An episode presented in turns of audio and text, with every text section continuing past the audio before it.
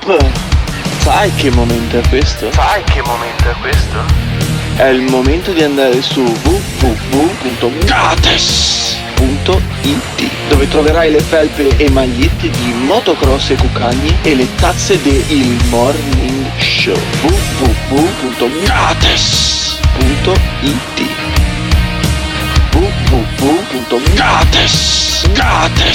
con 2s.it Buongiorno, buongiorno mio caro alunni, lunedì mattina e iniziamo con le presentazioni per aprire la settimana.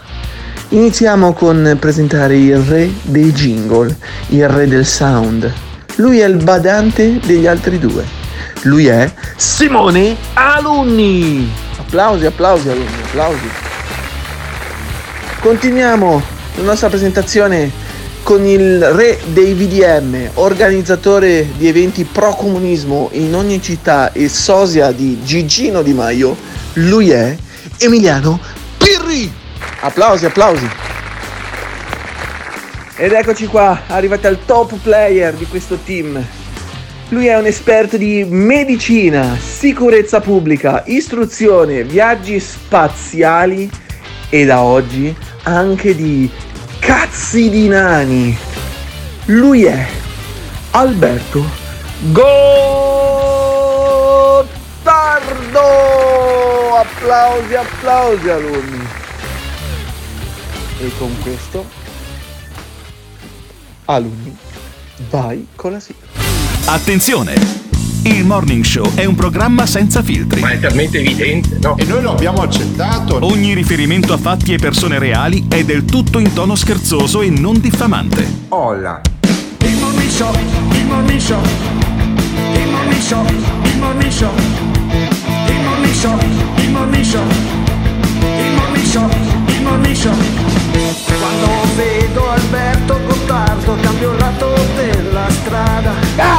Lui mi stila il veleno, mi fa sentire l'odio. Bastardi! Io non so quanto resisterò a sentire il morning show Mi cresce dentro l'odio Non resisto più Cuccagne.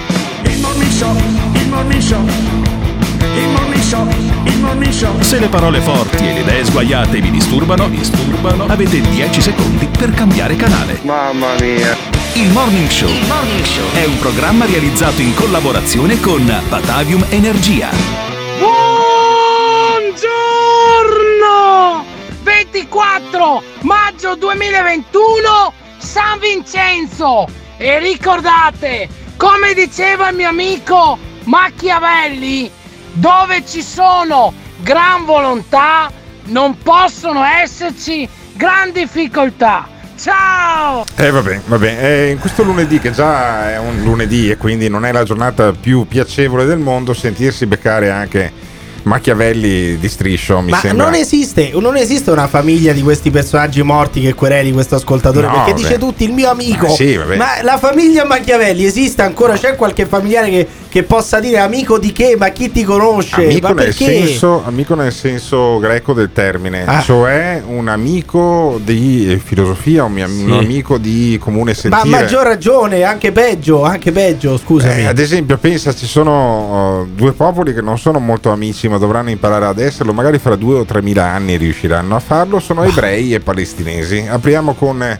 eh, questa questione eh, stamattina. Il Morning Show, che è il programma che va in onda tutte le mattine su Radio Caffè in eh, esclusiva FM, in Veneto, in Trentino e in Emilia. Sulle altre zone non di copertura, lo trovate su www.ilmorningshow.it. C'è non anche il apriamo con l'Eurovision, quindi. No, non apriamo no, con i maneschi che pippano la cocaina no, in diretta perché cosa vuoi che all'Eurovision. se messi, non sarà messi a pippare la cocaina, ma anche lo avessero fatto, cazzi loro, nel senso che poi alla fine eh, io credo che eh, una, una certa eh, quota di eh, tossicodipendenza purtroppo nel mondo della, come ta- dell'arte cioè, ci sia. capire, una rockstar, ammesso che sia una rockstar, Damiano vabbè. dei Maneskin, e, eh, pippa una striscettina di, di cocaina sì, sul tavolino e dunque è un lo- tossicodipendente. Non lo, fai, non, lo diventa- fai, non lo fai in televisione, lo e fai a diventa casa un tua. tossicodipendente, e- quindi. e di- se, hai la se hai l'impellenza di farlo durante, mentre stai lavorando, sì, sei Ah, un tossicodipendente. Come sei un tossicodipendente Quindi, se cari, cari conduttori televisivi Sì. di Rai e Mediaset, sappiate che insomma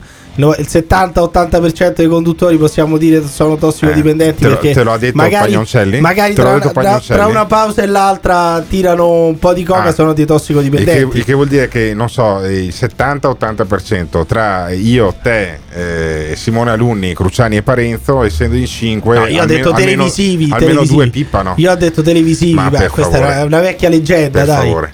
E sì, vecchie leggende che non sono, almeno per quanto mi riguarda, eh, totalmente destituite di realtà, invece c'è una vecchia questione che è quella israelo-palestinese e i palestinesi sono andati a protestare contro la Sì, RAI. Sì, a Viale Mazzini proprio. Non lo fanno più come una volta. I No. palestinesi una volta sarebbero arrivati con delle bombe, avrebbero No. sequestrato della perché? gente, Ma avrebbero perché? sparato. Insomma, dai, Poi, i palestinesi insomma, se- nel 72, insomma, fecero anche delle azioni davvero eclatanti no, alle Olimpiadi di Monaco. Quest'anno ci sono le Olimpiadi, sono a Tokyo, ma se vuoi protestare con la Ra- cioè, pensa Cioè, tu Arafat. stai suggerendo ai palestinesi No, di, di fare io- esplodere Viale io- Mazzini. Io dico che Arafat, per esempio, li avrebbe guardati con un po' di biasimo. Questi qua che arrivano senza neanche un sasso, senza neanche una molotov, non fanno neanche saltare in aria una macchina, capisci? Eh. Arafat era uno, era un terrorista vero. Insomma, e, e i palestinesi, quelli di adesso, quelli che insomma sono abituati a protestare più su Facebook che per altro, eh, sono andati a protestare contro la RAI sotto la sede della RAI, Eh, se non certo. sbaglio, sentiamoli. Rai, Rai, Rai! Vergogna, vergogna! Vogliamo essere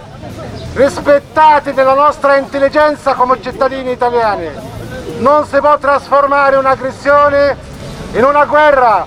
Non si può dire, non si può dire che una guerra di uno Stato che occupa un altro popolo è un'aggressione e viene aggredito. Non è possibile. Cioè, non si può dire, non si può dire che è un conflitto. non- non dove- Cari amici della Rai, non dovete dire che è una guerra, dovete dire che c'è un povero eh, popolo di, di pecorelle smarrite che è quello palestinese e poi ci sono i lupi cattivi, gli ebrei, quelli con il naso lungo, con il naso adunco, che vogliono mangiarsi e papparsi tutti i palestinesi. Cioè, ma è un conflitto, come cazzo deve... Cioè, di che cosa deve parlare la Rai? È un Allora, conflitto, è una guerra, no? come Premesso, devo pre- chiamarlo? premesso che è evidente che eh, la reazione di Israele è stata appunto una reazione che questi qua assolutamente cretini che gli hanno mandato centinaia di razzi contro, contro poi un sistema che è il migliore antiaereo eh, al mondo e, e quindi eh, la RAI credo che abbia rappresentato in maniera abbastanza eh, equilibrata. Cioè, non ho la capito. La, la colpa di Israele Sì. è di avere un, un sistema di, di intercettazione dei missili palestinesi troppo efficiente perché non ne passa quasi Sì. neanche uno. Non è Esatto. possibile, cazzo. Una palazzina di Israele ogni tanto facciamola No, saltare. no, saltare. sono troppo bravi questi Esatto. israeliani. Cioè, sembra la, la pubblicità quella ti piace vincere Eh. facile. Non è possibile. Cioè, gli israeliani ogni tanto qualche bambino devono farlo morire Ma anche tra i loro. E Eh, poi- perché sennò non è giusto. La RAI parla solo dei missili di Hamas. Le parole che usano il conflitto eh, non stanno facendo capire quello che succede dalla parte della Palestina, che stanno uccidendo eh, bambini, famiglie, dis- distruggendo una, una città. Devono finire l'occupazione. Non, non parlano di occupazione, non parlano di apartheid, parlano solo di Israele che viene colpita dai missili dalla parte di, di Hamas. Ma adesso, cioè un, un telegiornale serio, un servizio pubblico che possa definirsi tale, può parlare di apartheid? Cioè possiamo parlare ancora di apartheid nel 2021? È una cosa diversa l'apartheid. L'occupazione è una cosa diversa, ci sono state delle guerre che lo Stato di Israele ha vinto, ha ottenuto dei territori, ha conquistato dei territori, mettetela come mi pare. Cioè è come se i neoborbonici andassero davanti alla, alla RAI a dire ah ma non è possibile che voi rappresentate ancora l'Italia come uno stivale. No, E se voi guardate le cartine prima del 1849 c'era il regno delle due Sicilie, non è possibile che voi rappresentiate ancora l'Italia come uno stivale. Cioè di che cazzo stiamo Sì, parlando? vabbè. di cosa parliamo? Però è giusto, è giusto dare spazio anche alla comunità eh, palestinese, e, mh, che assolutamente noi mh, rispettiamo tanto quanto quella eh, ebraica. Io no, io no, non riesco a Perché no? mettere. Io non riesco a mettere, scusami, la, la- la Palestina sullo stesso piano de- di Israele. Beh, Perché Israele è una democrazia. sì. Mentre la Palestina non è Eh. una, democrazia e ci sono tantissime organizzazioni Certo. terroristiche Sì, all'interno della sì, Palestina. non posso metterli sullo stesso Beh, piano. Arafat era, era di fatto un terrorista. E ehm, sì, dopodiché è anche vero che ci sono molti più ebrei che palestinesi, probabilmente anche che lavorano in RAI. non, vabbè, sì, piccolo particolare, non pagherei la RAI per protesta. Questo sempre, questo Sì, sempre. sì, sì. E siamo qui per far capire alla RAI che devono cambiare i toni di come, come mh, parlare del- di quello che sta succedendo in Palestina. Non è che possono far finta di nulla e noi manifestiamo democraticamente.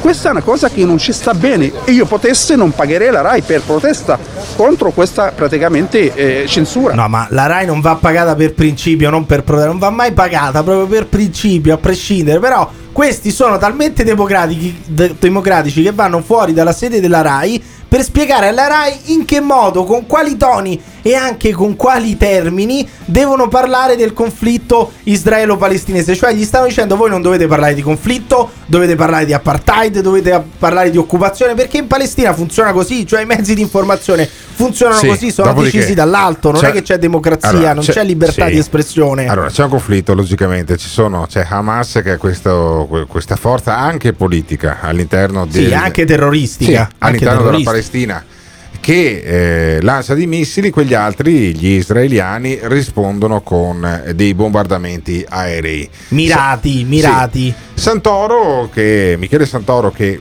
per coincidenza c'ha anche un libro sulla mafia da eh, così È ovunque, da promuovere andato addirittura anche da. Bruno Vespa, cioè Sì. Michele Santoro è riuscito ad Ah, andare anche da Bruno Sì, Vespa. È un- una, una- una- una marcorda degli anni 90. Pensa che quel libro là c'era persino mia mamma, per cui ti Eh. dà l'idea di quanto sia pervasiva poi la pubblicità in televisione che sta facendo Michele Santoro. Perché muoiono i bambini? Spiegami, To- Michele Santoro, che era quello che ah, andava sul ponte di Sarajevo, me lo ricordo perfettamente, tu non puoi ricordartelo, in pieni anni 90, a dire che in fondo i bombardamenti eh, della Nato contro quella brava persona di eh, Milosevic, stavo per dire Mihailovic, mi- in fondo erano sbagliati, non era giusto bombardare, bisognava capire anche le ragioni un po' di tutti quanti. Sentiamo intanto Santoro, dice perché muoiono i bambini? se- che noi siamo gli assassini di questi bambini, perché abbiamo abbandonato la questione palestinese a se stessa. Non esiste più una forza alla quale i palestinesi possono guardare con speranza per non ricadere in questa logica di guerra e di bombe. Una volta c'era il comunismo, va bene? Diciamolo forte. C'era il comunismo con tutte le sue barbarie, rappresentava un punto di riferimento a livello internazionale. Cioè, quindi muoiono i bambini palestinesi perché non esiste più il comunismo. Cioè, io pensavo che morissero i bambini palestinesi perché eh, quei criminali di Hamas lanciassero razzi Sì. da edifici civili e quindi poi ovviamente venivano individuati quelli come, eh, come punti strategici dagli israeliani e li bombardavano. Invece in realtà muoiono i bambini perché è finito il comunismo, perché non esiste più il E comunismo. Santoro dice in Italia nessuno pensa alla Palestina. Perché in Italia stiamo a pensare a che cosa? Chi pensa alla Palestina? C'è una forza che pensa alla Palestina ai due esserci? stati, come si diceva una volta? Non c'è più, punto e basta. Come non c'è una forza che mette le mani, le mani nel lavoro delle partite IVA. E invece, Ma adesso che c'è? vabbè, in Italia mischiato, serve il movimento per la mischiato. Palestina e le partite Sì, IVA, vabbè. abbiamo scoperto. Allora, molte- molto spesso le partite IVA sono bombardate come la Palestina, le Sì, Palestina dalle più, tasse, di più. incombenze, ma, ma c'è uno che pensa alla Palestina. È Luigi Di Maio, uno che mi risulta non abbia mai avuto una partita IVA in vita sua e vorrei anche vedere il contrario. E Luigi Di Maio si era appellato a Israele e, al popolo palestinese per un cessate il fuoco. Infatti c'è stata la tregua. la- neanche 24 ore dopo c'è stata la tregua. Adesso dire che è merito di Luigi Di Maio mi sembra un po' eh, eccessivo. Io non lo so quanto stia a cuore questo tema, ma era bello insomma eh, parlarne stamattina in apertura al morning show. Ma secondo voi un- vengono usati dei termini sbagliati? Viene diciamo raffigurata male la questione? Non è un conflitto, non è una guerra, ma è un apartheid, un'occupazione. C'è un popolo che viene sottomesso, che è quello palestinese. O più semplicemente ve ne frega qualcosa di- Ecco, del conflitto tra Israele e Palestina? Perché può darsi anche che ci sia gente che se ne sbatte le balle? Ditecelo, ditecelo chiamando, lasciando un messaggio vocale su WhatsApp al 351 678 6611. Il morning show, il morning show, il morning show, il morning show. In collaborazione con Patavium Energia. Cioè io voglio essere il primo speaker radiofonico certificato delicatamente sano da un punto di vista mentale. Punto di vista mentale. Per favore, Simona Luni. Comanda padrone. Fammi un jingle Che cosa vuoi chiedermi? con questa frase. Questa non è la zanzara. Agli ordini! Questa non è la zanzara. Non so se essere contento o disperato. Questo è il morning show. Questa non è la zanzara. Zanzara, zanzara, zanzara. Questo è il morning show. Anzi, a noi la zanzara ha rotto il cazzo. No, no, non è che cioè, Sì, non ha rotto sì. niente. This is the morning show. I palestinesi che cazzo c'hanno nella testa? Pigne quando dicono che la Palestina è solo vittima e basta. Hamas è un, è un gruppo islam- islamista, sunnita e fondamentalista, nonché paramilitare. Ma che cazzo stanno dicendo? Ma che cazzo stanno dicendo? Su questo argomento mi piacerebbe sentire il ministro Speranza, visto che la sua città preferita, dove anche si è sposato, è Gerusalemme. C'entra, ma per... Sono d'accordo, mi potrà dispiacere per tutti i morti, per tutti i casini. Però è da anni che va avanti questa storia, quindi ha un po' anche rotto i coglioni. Oh, vedi, vedi, vedi, vedi che quello che dice a me non me ne frega niente, è da anni che si scannino, lo trovi. Però c'è anche Dario, nostro ascoltatore, che dà addirittura degli scassacazzi. Sì, è perché agli tu ebrei. quando parli di questa storia, perché serve parlare di questo? Perché poi gratta gratta escono fuori gli antisemiti. Gli antisemiti escono sempre fuori quando si parla del conflitto israelo-palestinese. Senti questo antisemita, per esempio. Parliamoci chiaro, dai. eh. Se gli ebrei dei tempi degli egizi vengono perseguitati, fanno guerre, sono sempre in conflitto, un motivo ci sarà. Ma come? è un popolo scassacazzi. Cioè, praticamente, se sono st- stati sterminati 6 milioni di ebrei con eh, la soluzione finale Eh, con perché la erano Shoah, ebrei. è perché Eh, rompevano, perché erano ebrei. rompevano un po' i Eh, coglioni, eh, dai. Cioè, questo riesce a dire che nel Mein Kampf alla fine c'era un fondo di verità, Ah, capisci? sì, cioè, beh, insomma, il signor Hitler, come lo signor spagnoli, Hitler. il signor Hitler eh,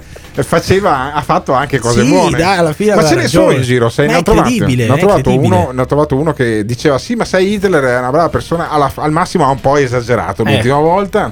Ne ho trovato uno anche ieri a Chivasso, Ecco, sono dove- stato doveva per forza parlare di sono quello che è stato successo con ieri. Giuseppe Cruciani a fare un giro lì per eh, documentari con i video che poi trovate anche su www.gates con 2s.it che è il sito dove trovate anche le felpe di motocross e cucagne.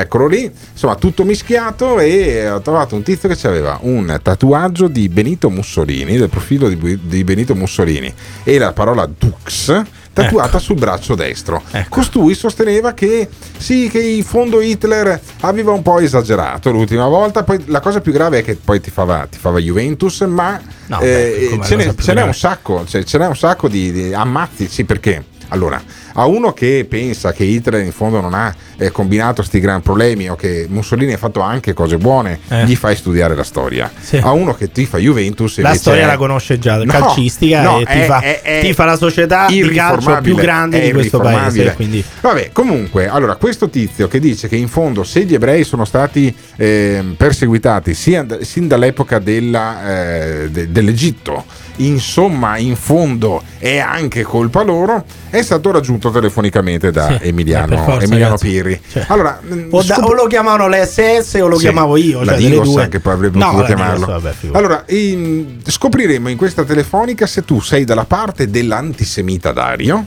o se sei dalla parte, quella io credo giusta, quella corretta della- del popolo. sempre eh, di dalla Israele. parte di Israele, sempre Oh, dalla benissimo. parte di Israele. Sempre dalla parte di Israele, Dario mica tanto lo ha raggiunto telefonicamente Emiliano Pirri.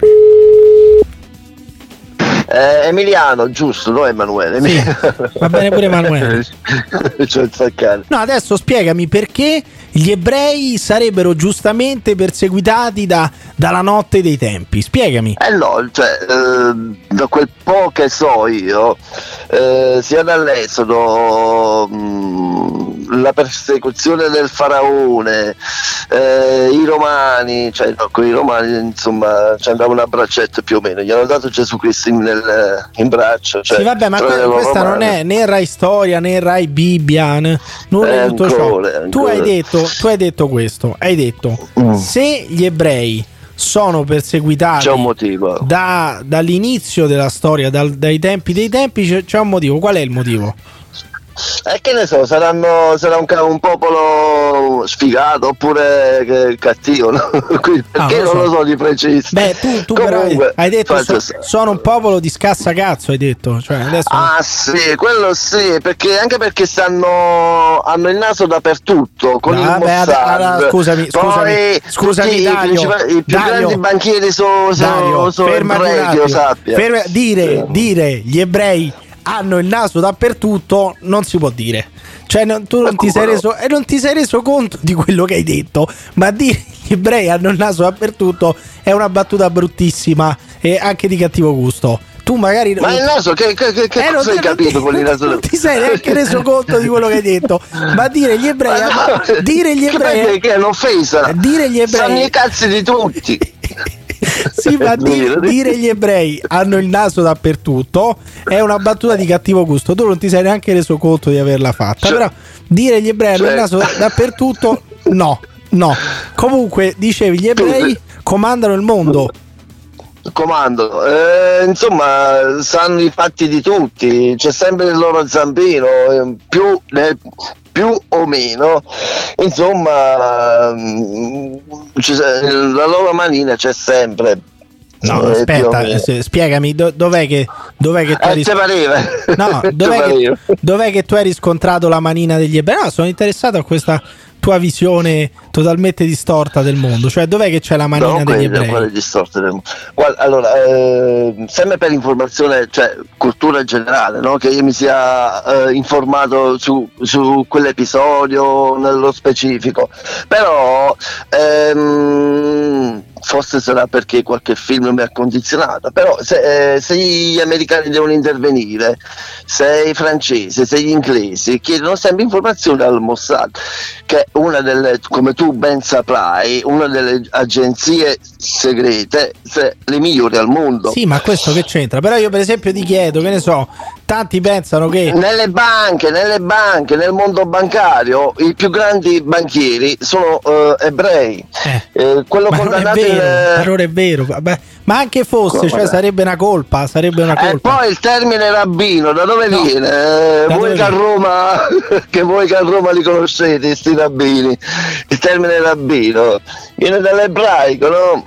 Era una figura ebraica, uno strozzino, detto in poche Eh. No, in ma non è poche parole. vero, ma non è vero, ma questo te lo stai inventando tu. Cioè, no, aspetta, secondo te quindi rabbino significa strozzino? Mm, in modo soffiato sì, dai. eh. Detto Eh, terra cioè, sì. tu praticamente agli strozzini dai dei rabbini.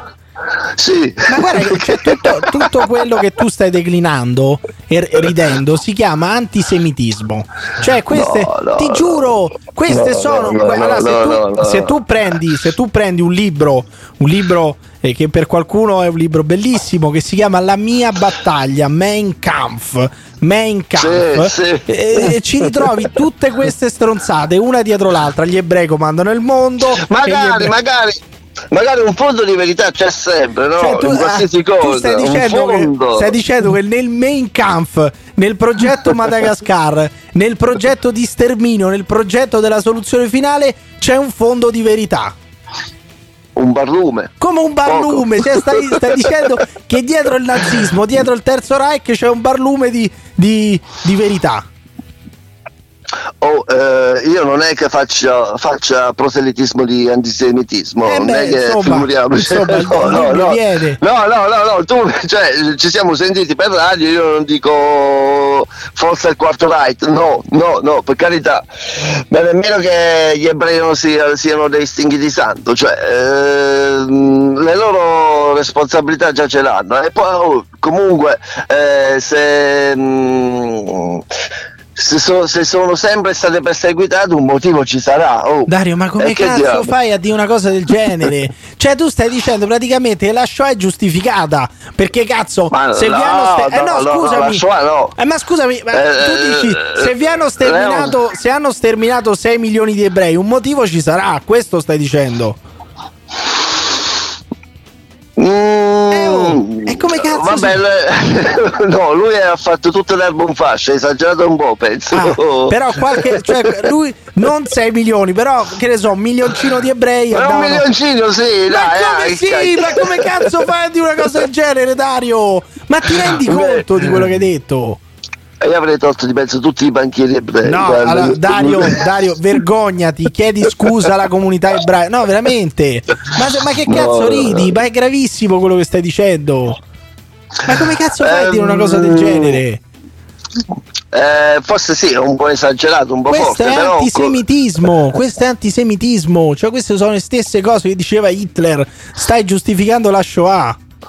Oh Pirri, eh, in Palestina che cacchio stanno facendo con gli F-15? Ecco, Parliamoci vedi, chiaro, bambini vedi, morti, vedi, qua morti. Cosa Eh, succede? quello non è, questi essere- non è un sono- genocidio quello. Sono antisemiti Eh, del cazzo, eh, sono cazzo. antisemiti del Eh. cazzo che poi giustificano tutto con quello che sta succedendo in Palestina. No, quello che sta succedendo in Palestina non è nemmeno lontanamente paragonabile a quello che è successo durante il Terzo Reich, a quello che è No, successo quello- durante sì, lo sì. sterminio degli ebrei. Quindi dovresti vergognarti. No, Chiedi è scusa, chiedi scusa a tutti i rabbini e a, a tutte le comu- alla comunità ebraica. Chiedi scusa ai rabbini e alla comunità ebraica, Dario. Chiedi Mia scusa. colpa è no, Pirri, perché mi sei simpatico chiedo scusa. Nazista tutti di merda. Sei, sei un nazista di merda. Sei un nazista di merda. non ho mai votato, io non ho mai votato perché, Meloni. perché allora, che cazzo c'entra? Mica sono nazisti. Vabbè, Dario, ciao. Eh, vabbè, è stato buono. Ciao. Eh, non ha mai votato Meloni perché era troppo a sinistra probabilmente questo qua. Però io credo che ci sia un antisemitismo anche dovuto alla scarsa conoscenza della bellezza poi del, corpo, del popolo ebraico e della religione eh, degli ebrei che sono un po' i padri putativi anche del cristianesimo insomma Gesù appunto frequentava le sinagoghe. Se c'è ancora antisemitismo ce lo stiamo chiedendo in questo morning show e attenzione perché eh, adesso sentiremo poi eh, il nostro Giorgio, il nostro filosofo, potremmo dire, un filosofo di campagna, il nostro Giorgio, grande interventista che già aveva parlato la settimana scorsa degli alieni e ci racconterà chi erano davvero gli ebrei, chi erano davvero gli esseni. E se anche voi siete convinti che o gli ebrei sono degli extraterrestri o come diceva Hitler che andavano cancellati dalla faccia della terra in quanto appunto corpo estraneo della società O come diceva Dario, almeno un milioncino di banchieri ebrei comunque ecco. andavano portati ai Io- campi di Io spero concentramento. che non la pensiate così. Eh, se la pensate così, siete dei cretini, siete, delle siete anche dei criminali, probabilmente. Ma se volete dircelo, ditecelo con un messaggio vocale al 351 678 6611. Fino eh, e nel frattempo, Simone Alunni mi cerca Giorgio. This is the morning show. Il morning show. In collaborazione con il Caffeine. Caffeine, the formula of your life.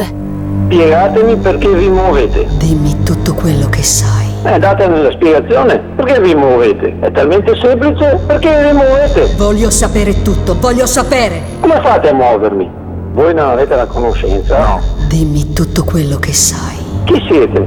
Esseri fisicamente separati ma con una coscienza collettiva. Di cosa siamo fatti noi?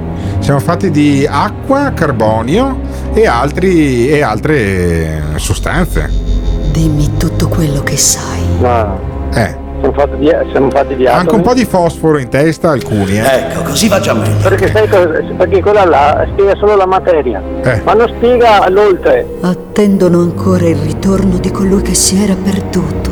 Se non conosciamo le leggi dell'universo, non capiremo mai niente. Immaginate ciò che potrebbero dirci. Ti faccio un esempio, per farvi capire che non riesco con parole semplici. Eh, eh, questo qua è un bello scenario. Tu vai al teatro, cosa vedi? Vedi persone che si muovono e basta. Se vado io sai cosa vedo? Cosa vedi? Vedo quello, quello, quello che mi esprimo, cosa non voglio dirmi, chi c'è dietro il teatro, chi ha, chi ha scritto la, la- eh, la scrittura, il tema.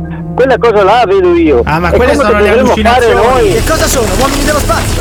Esseri infradimensionali più precisamente. È successo magari anni fa che qualche dottore malvagio ti abbia prescritto degli psicofarmaci? This is the morning show.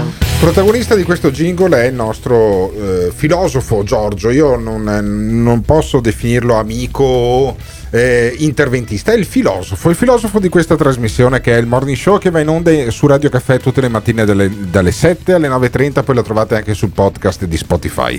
E Giorgio l'abbiamo in onda perché ha lasciato un messaggio in segreteria, perché lui lascia i messaggi in segreteria, non usa evidentemente Whatsapp, al 351 678 6611 dicendo chi sono gli ebrei? Chi sono gli esseni? Lo so io, dice Giorgio. E io lo chiedo a Giorgio, chi sono gli ebrei? Chi sono gli esseni? Giorgio, buongiorno. Eh, buongiorno. Allora, chi sono gli ebrei? Chi sono gli esseni e perché li odiano da così tante migliaia Eh, di anni?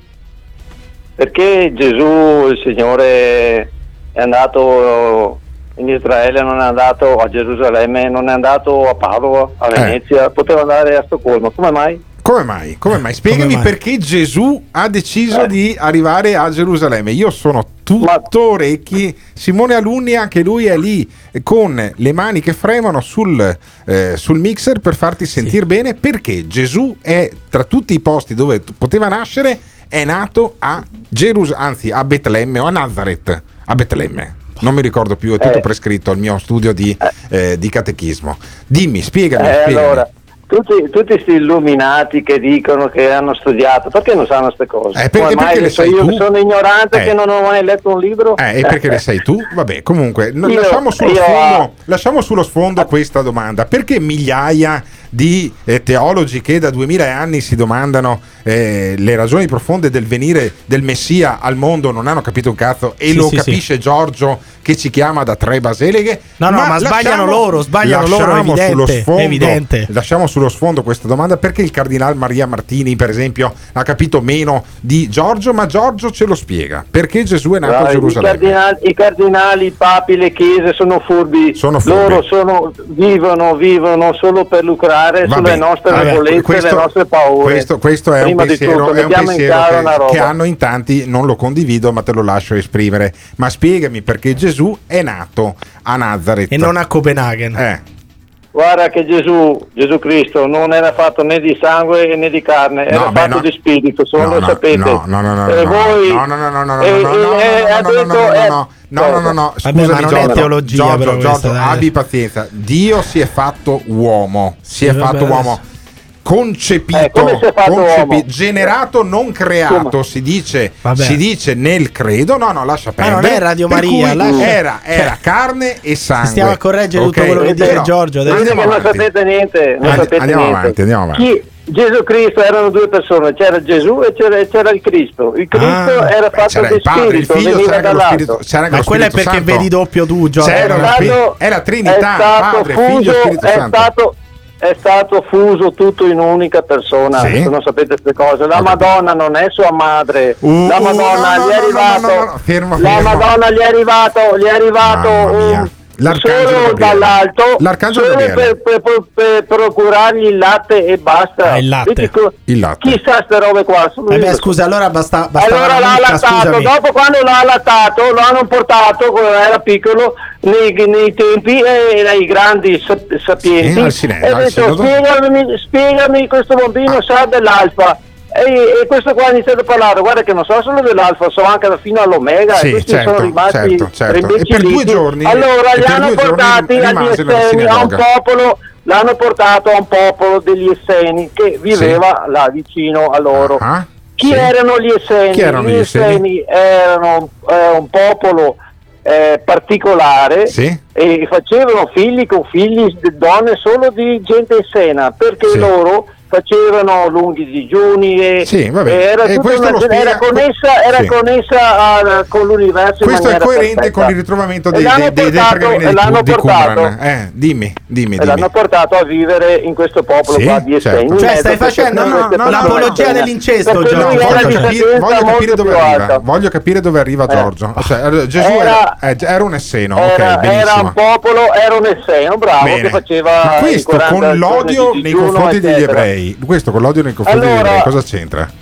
Allora, gli Esseni era un popolo molto elevato, Sì. molto più in alto di tutte le altre perché facevano eh, avevano il corpo pulito, Sì. questo vi spiegavo dei, dei Mangiavano il miele con la curcuma. omosessualità, Eh. eccetera, tutta sta roba Sì. qua, perché vengono fuori questa alterazione dello stato di salute, che Eh. noi siamo tutti ammalati, Sì. siamo tutti ammalati. Quindi gli esseni non erano omosessuali tra di loro. No, loro, Ok. eh, loro non erano omosessuali, Perfetto. erano perfetti. Beh, erano perfetti, e praticavano l'incesto. Cristo- Hai detto che praticavano Cristo l'incesto. È andato, è andato a vivere negli ultimi tre anni Sì. Da loro, Sì. proprio insieme a loro, Ok. perché era un popolo particolare, Benissimo. speciale, Ma unico questo- al mondo. ma questo con di gli ebrei questo- cosa Di c'entra? questa levatura, Eh. di questa levatura qua. Sì, ma fammi capire E quindi, l'antisemitismo. e quindi gli ebrei è un popolo molto pericoloso. Eccolo. Pure. Eccolo. state attenti a quello che vi dicevo l'altra volta di, eh, l'altra volta di Degli alieni? eh, de- degli alieni. Ah, perché cosa c'entrano gli alieni- ebrei con gli alieni? Perché gli ebrei non sono stupidi, sono molto più elevati di noi e Sì. loro hanno paura, tra virgolette, degli ebrei. E quindi in- No, aspetta, gli alieni, in gli alieni temono gli ebrei. No, Giorgio, No, no, aspetta, gli allora, alieni temono gli Chi è ebrei. che teme? Cioè, sono Sì, gli ebrei sì, che sì, temono sì, gli alieni? O gli alieni che No, temono gli ebrei? Gli alieni temono gli ebrei. Cioè, gli alieni hanno paura del gente- Mossad, hanno gente paura del Mossad. conoscenza, è gente Ah, di alta conoscenza. quindi gli alieni non arrivano sulla Terra perché c'è Israele. Oh. Loro sanno, sa- eh, sono eh, quelli che rompono le uova nel paniere. Lo- per rompono le- allora, gli, parlare- ebrei, allora, gli ebrei sono Sì. l'anel- l'anello che osta tra il contatto tra il Io popolo terrestre. volta, Berlusconi perché, perché dopo, Berlusconi. dopo un digiuno va, a va a, pre- a pregare con gli ebrei? Perché Eh, no, dice, no, guarda no, che Berlusconi fa- fammi capire, fammi capire, fammi capire. Allora, allora, ci sarebbe un fil rouge. Vedi, ci sa- vedi che gente di alta conoscenza. Sì. Giorgio, ma Eh, cerco, non cerco di tradurre. qua, perché Sì. stanno nel loro Ottimo. mondo. Giorgio, io cerco di Eh. tradurre per i nostri ascoltatori. Allora, Giorgio, il nostro filosofo, Il nostro sostiene, Gianfranco Miglio. sostiene che c'è un fil rouge che. filoso, io dico cose che da, da una persona che è stata rapita da- da- dagli, alieni. Chi è che è stato rapito Eh, dagli- mica parlo dagli- per niente. Chi è stato rapito? da- perché, No. perché- Ma chi è stato perché rapito? so- perché queste cose me le, me le dice sto qua, se no che ne so Allora, io de- allora, degli no, alieni. no, no, fermo, fermo. C'è un tuo amico che è stato rapito dagli alieni, Ma tu Giorgio. chi sei? Tu chi sei? Dimmi tu chi sei? Emiliano Pirri, come quello che, quello, quello- quello O che interrompe- come vuoi. Quello che interrompe come- chi sei tu? Spiegami, non ho sentito bene chi Io sei so, tu. io allora, allora, c'è Emiliano Pirri, c'è Emiliano Pirri, poi ci sono io che invece ho la, ste- la tua stessa frequenza per cui devi parlare con me, ma, Giorgio. ma, ma, ma tu chi sei? Io sono uno, un- sono un 7 Karma 7 o un 9 Ma- Karma 9, non mi ricordo mai. Ma tu chi sei? Eh, ma tu chi sei? Vedi che, vedi che non sai neanche chi sei. Non so neanche chi sono, dimmi chi sono, perché tu mi Vuoi- insegni vuoi- chi sono. eh, se, se ti dico io chi sei, tu Eh. ti vieni i brividi. Mi vengono i brividi, e- guarda, e mi vengono già i brividi a parlarti, Giorgio. Però fammi capire, c'è un tuo amico che, si è fatto, che, che è stato rapito dagli alieni? Sì. Ed è quello Allora, più normale della combriccola. Sai chi, sei, sai chi sei tu? Sì, io, io tu lo sei so solo. Dio, tu sei Dio, Ah, svegliati. oddio Beh, no, mio. quello- Sei quello è Dio, Roberto tutti siamo Fabi. Dio, tutti siamo figli di Dio. Questo giustificherebbe Ma le bestemmie. Ma fammi capire, No, Giorgio. non c'è nessuna bestemmia, No, non beh, c'è insomma, nessuna bestemmia. allora, Giorgio, non Giorgio, è nessuna bestemmia fammi- no, qua. no- non divaga- noi, no- siamo, Giorgio. noi siamo in un unico Giorgio, non divagare. Per favore, per non divagare. Allora, fammi capire, c'è un tuo amico che è stato rapito dagli alieni. co- Volete sapere le cose come sono? Sì. No, io No, io voglio sapere che c'è un tuo amico. C'è un tuo amico che è stato rapito dagli alieni, giusto, Giorgio? Sì. Sì, Benissimo. certo, certo. Ma tu sei in grado di Solo fo- noi siamo la conoscenza, le Eh, altre non ottimo. Rie- riesci a mettermi in contatto con costui? Perché io sarei curioso di parlare con costui rapito Ah, dagli alieni. pu- Purtroppo è morto. Ah, è morto, è morto, vabbè, vabbè. Allora, eh, essere È rapiti stato, non- è stato, no, è stato massacrato. È stato da persone. Dagli Da alieni, dagli alieni. No, no, Hanno cercato, di, hanno cercato di ucciderlo 4-5 volte. Eh, in psichiatria dopo- magari, ma, ma- E ah, che dopo storia. all'età di 80 anni. Vabbè, all'età di 80 anni. Ascoltami Giorgio, io ti ringrazio per averci illuminati anche su Gesù Ma di e cosa? anche sul In cosa perché, ci hai illuminati? E anche sul perché Ricordati di, ricordati quello che ti ho detto chi sei tu. Chi sei Emiliano tu? Io- io- allora- Ma chi ma cosa, non mi rompere i coglioni? 10 vicini. minuti di delirio, Giorgio. Ma vai a farti curare. Ma, Ma ricordati cosa? Ma quale delirio? Ma ricordati di farti qua. curare, Giorgio. Ma tratta con rispetto il nostro filosofo. qua. Tratta con rispetto. Tratta con rispetto il nostro filosofo. Noi lo salutiamo e lasciamo il verdetto ai nostri Eh, ascoltatori. chi è Giorgio? Un malato Eh. psichiatrico o un malato Oh psichiatrico? no, un malato psichiatrico magari no. È una persona stramba o è un esponente di questa alta conoscenza? Lui ha capito che noi siamo Dio e che Gesù in fondo, in fondo era anche un po' alieno? Ditecelo chiamando o lasciando un vocale eh, con WhatsApp al 351 678 6611. This is the morning show. Il Morning Show in collaborazione con Patavium Energia. C'è per tutti quanti noi un elemento di grande consolazione. Abbiamo appreso che si realizzerà e avremo il ministero alle galassie. Nulla di meno alle galassie. Nulla di meno alle galassie. Transizione ecologica. Ora provate a immaginare. L'imperatore non condivide affatto le sue ottimistiche previsioni. Se ne passerebbe un anno solo per la organizzazione di questo ministero. Forse posso trovare nuovi mezzi per spronarti. Guardo con terrore a questa prospettiva. L'imperatore non è indulgente quanto me. E avremo il ministero alle galassie. Alle galassie. Nulla di meno. Alle galassie. Transizione ecologica. This is the morning show. Sto ascoltando le grandi teorie del signor Giorgio e adesso sono sulla tangenziale che porta verso Padova da Castelfranco e dopo aver ascoltato Giorgio e le sue teorie ho deciso che al primo cavalcavia fermo l'auto e mi butto giù. Mi sembra chiarissimo che Giorgio ha bisogno di un TSO urgente. Secondo me un bel TSO a questo non gli farebbe tanto tanto male. Io quando sento un Veneto in una radio nazionale che parla di Madonne e Gesù Cristi, beh, mi vengono i brividi alla schiena perché non sai mai dove si può arrivare. Sì, effettivamente. Ci hanno promosso, eh? A Radio Effettivamente, Nazionale beh, certo, eh, siamo tra i primi 100 podcast eh, su Spotify. Sì, infatti, se eh, vi perdete una parte della diretta, non sapete come recuperarla, fate www.morningshow.it. Lì ci sono i link ai podcast. Tra l'altro, siamo anche su Spotify e sulle altre piattaforme. E tra i primi 100 podcast più ascoltati in Italia, sì, siamo un programma assolutamente di caratura nazionale. Però non infatti- ci lodiamo mai, devo dire. eh, Non no, ci no, lodiamo mai. siamo rimasti molto umili. umili. molto umili. Io da quando faccio le dirette tutte le sere alla Zanzara, il programma su Radio 24, anche stasera, sono rimasto un ragazzo umile e infatti non do del tu ma del lei a Mario Draghi. Mario Draghi a cui danno del tu invece quelli del COBAS, cioè dei, dei comitati, dei sindacati di base, quindi sindacati un po' più estremisti diciamo, che l'hanno messo addirittura a testa in giù. No, no, cantano. ca- cioè, tu dimmi se uno può andare in piazza a Montecitorio, poi con queste bandiere rosse, che già non si possono più vedere le bandiere rosse nel Eh. 2021, che cantano Mario Draghi a testa in giù, Mario Draghi a testa Ma in giù. no, ma, Eh, ma- ma stai scherzando? no, ma ti sembra una roba normale? Eh, fammelo sentire.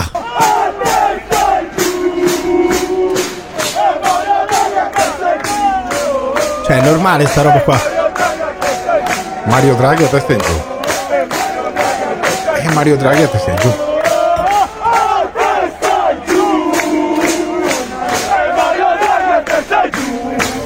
E questi sono gli ottimi sindacati italiani che Eh, vanno a Piazza Montecitorio a cantare Mario Draghi a testa in giù perché Mario Draghi, il capitalismo, gli ebrei, gli illuminati sono il male della Ma terra. Sono in male realtà, stanno arrivando 200 miliardi di euro in Italia, No, sono 4.000 il- euro a testa, compresi i bambini, di investimenti.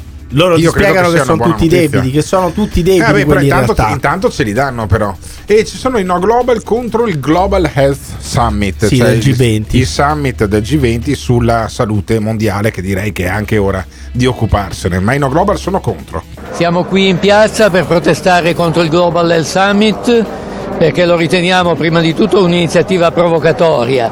Chi lo ha organizzato sono i potenti del pianeta, quelli che hanno permesso di fatto alla pandemia di fare milioni di morti e decine di milioni di contagiati, quelli che hanno condannato la maggioranza dell'umanità a non avere ancora i vaccini e a morire come in India, in Brasile, in tutta l'Africa. Cioè, ma perché c'è questa isteria generale di massa che dobbiamo avercela con i potenti, con gli ebrei, con gli alieni che ci portano l'omosessualità?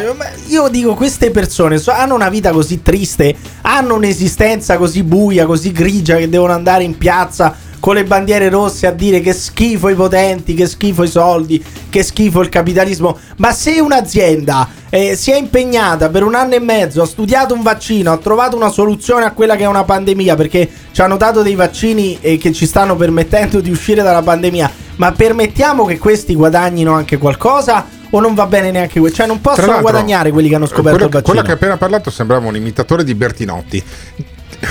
Come di Bertinotti? Sì, di ti Bertinotti. viene- perché ti senti male quando parli di Bertinotti? tra- Scusatemi, ma dico Bertinotti E ti senti e male, mi viene la eh? tosse, sì. Ti capisco, Eh, ti sì, capisco. È l'anticomunista che in me è stata distrutta la prevenzione. Sempre questi qua dei Sì, no sì, global, sì, la prevenzione della tosse anche perché sai con, beh, quando eh, se- mi è venuto Bertinotti effettivamente ho anche un brivido Allora, vedi, vu- vuoi dire anche tu che è colpa dei potenti se ti è venuta la secondo, tosse? me è perché non- colpa, secondo me è colpa di, di quelli come Bertinotti. e quelli che adesso si propongono per- come riformatori del sistema sanitario. Un sistema sanitario che è stato distrutto, è stato distrutto coscientemente per lasciare spazio al capitale privato, all'investimento, alla speculazione e ovviamente si è distrutta qualunque forma di prevenzione. L'unica cosa che sarebbe stata possibile per mitigare gli effetti di questa pandemia. Una pandemia che ricordiamo non è una maledizione dal cielo, è l'effetto di un sistema che ormai è arrivato al capolinea. Io, sta- io a parte non capisco dove cazzo sia la privatizzazione della sanità, Sì, no? vabbè. Però di solito quali sono le sanità che vengono indicate come pri- più privatizzate? Quella veneta e Eh, quella lombarda, certo. giusto? E sono quelle che me- funzionato sono quelle che funzionano Sì, meglio. certo. Sono quelle che funzionano meglio. Qual, è la- qual è la sanità pubblica per Ma eccellenza? Qual è la sanità pubblica per eccellenza che è stata Eh. anche commissariata e Sì. che è in mano allo Stato centrale? Eh, calabrese. La sanità calabrese. Eh, certo. Allora, se la, se la sanità pubblica è quella calabrese e la sanità privata, tra virgolette, che poi non è privata, è quella lombarda e veneta, ma viva la sanità No, privata, no, scusami. No, perché sempre Bertinotti ti spiega che il capitalismo sfrutta uomini e natura. Che non vive soltanto dello sfruttamento di miliardi di uomini, ma vive anche distruggendo la natura e arrivando a mettere in discussione la sopravvivenza della specie su questo pianeta.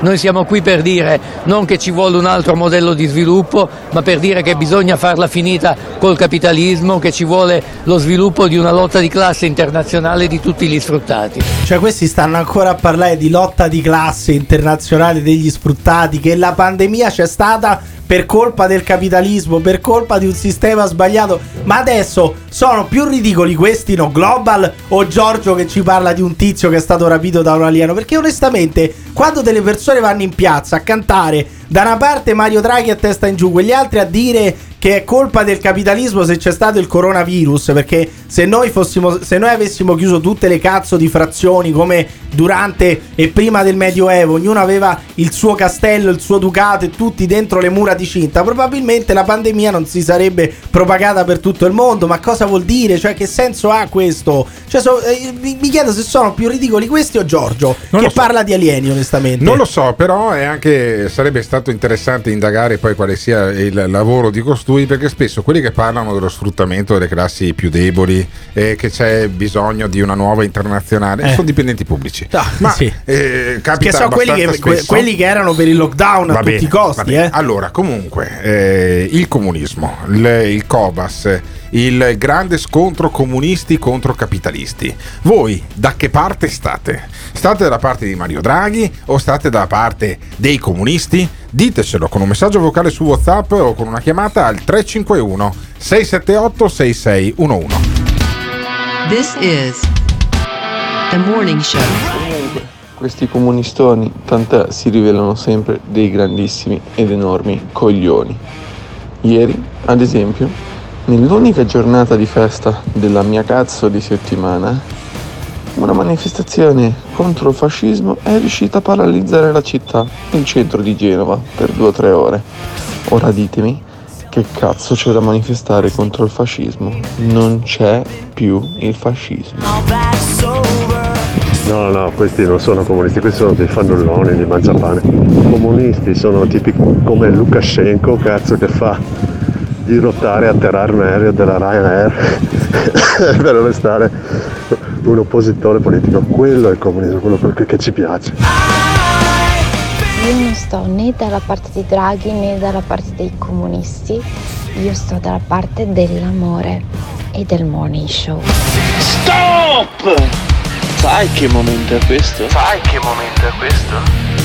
È il momento di andare su www.gates.it dove troverai le felpe e magliette di motocross e cucagni e le tazze del Morning Show www.gates.it www.gates Gates con 2s.it Attenzione! Il Morning Show è un programma senza filtri. Nelle prossime ore sentirete espressioni come Mamma mia Gottardo quanto stai indietro. Finalmente ho trovato qualcuno che odia gli anziani quanto me. Ogni riferimento a fatti e persone reali è del tutto in tono scherzoso e non diffamante. Gottardo in conduzione, il che ti insulta, Simone Alunni alla console. Se le vostre orecchie sono particolarmente delicate, vi consigliamo di non ascoltarlo. Il Morning Show è un programma realizzato in collaborazione con Batavium Energia. Siamo tornati in diretta, la seconda ora di Il Morning Show, programma che va in onda in esclusiva sull'FM eh, di Radio Caffè in Veneto, in Trentino ed Emilia e poi trovate su www.ilmorningshow.it le altre frequenze in giro per l'Italia o se più semplicemente il tasto per lo streaming o eh, l'indirizzo poi per scaricare, che non si scarica, per ascoltare il podcast su Spotify e sulle altre piattaforme. Oh. Abbiamo parlato addirittura di Gesù con eh, Giorgio che è il nostro filosofo di riferimento. E adesso però eh, cambiamo tema, cambiamo tema nel senso che pa- parliamo di vaccini, eh, tema che prima o poi si esaurirà ma è ancora eh, d'attualità la pandemia che sta chiaramente scemando per fortuna anche grazie ai vaccini e il ministro Boccia, quello che era il ministro per le autonomie Con adesso, Conte. con Conte e adesso invece con Mario Draghi è ministro No, ce lo A siamo tolto dai Ah, coglioni. siamo perché tolti. con Mario Draghi la maggior parte delle persone incompetenti Sì. che erano al governo, perché poi Tranne ci- Di Maio. ci sono, ci sono sempre i nostalgici, Sì. le vedove di Giuseppe Conte. Sì. No, fortunatamente con Mario Draghi, tolto Di Maio, che tanto si sa che la Farnesina sta in un angoletto a giocare con i Lego, è evidente. Poi è la Farnesina che, che va avanti da sola, Eh. poverina. E per il resto, gli incompetenti ce li siamo quasi tutti tolti dai Vabbè, coglioni. se il ci ex pensi, no? ministro Boccia dice che dobbiamo vaccinarci grazie al cazzo. Nei primi mesi c'erano pochi vaccini e tanta disponibilità. Ora che aumenta la vaccinazione fascia di età per fascia di età, iniziano ad esserci alcune persone che non si vaccinano. Questo può essere un problema per l'autunno perché loro possono essere i portatori di nuove varianti. Questo dobbiamo escluderlo, quindi le forze politiche devono fare un appello a tutti gli italiani, dobbiamo vaccinarci tutti, man mano che arriva il nostro turno dobbiamo vaccinarci. C'è un problema Novax, cioè in questo momento i Novax sono un problema perché se prima dicevamo ah vabbè ma tanto non ci sono neanche i vaccini, c'erano quelli che sghignazzando dicevano eh ma intanto fate arrivare i vaccini, adesso i vaccini sono arrivati e per esempio in Sicilia ancora, ci sono ancora i vecchi che non si vaccinano, ci sono le persone che non vogliono vaccinarsi, addirittura i sanitari, ci sono le manifestazioni degli infermieri, dei medici, degli OS che non vogliono vaccinarsi. Quindi in questo problema c'è un problema, in questo momento c'è un problema Novax perché se tutti non, ci vacci- se tutti non si vaccinano non usciamo da- dalla pandemia, non Sì, usciamo guarda, allora eh, il problema qual è? Eh, c'è una notizia comunque positiva. Se, tutti sono se molti sono vaccinati, è vero che la pandemia non scompare, rimane endemica, vuol dire che magari il Covid te lo prendi lo stesso, ma in forma attenuata, non vai in ospedale e quelli che non sono vaccinati moriranno.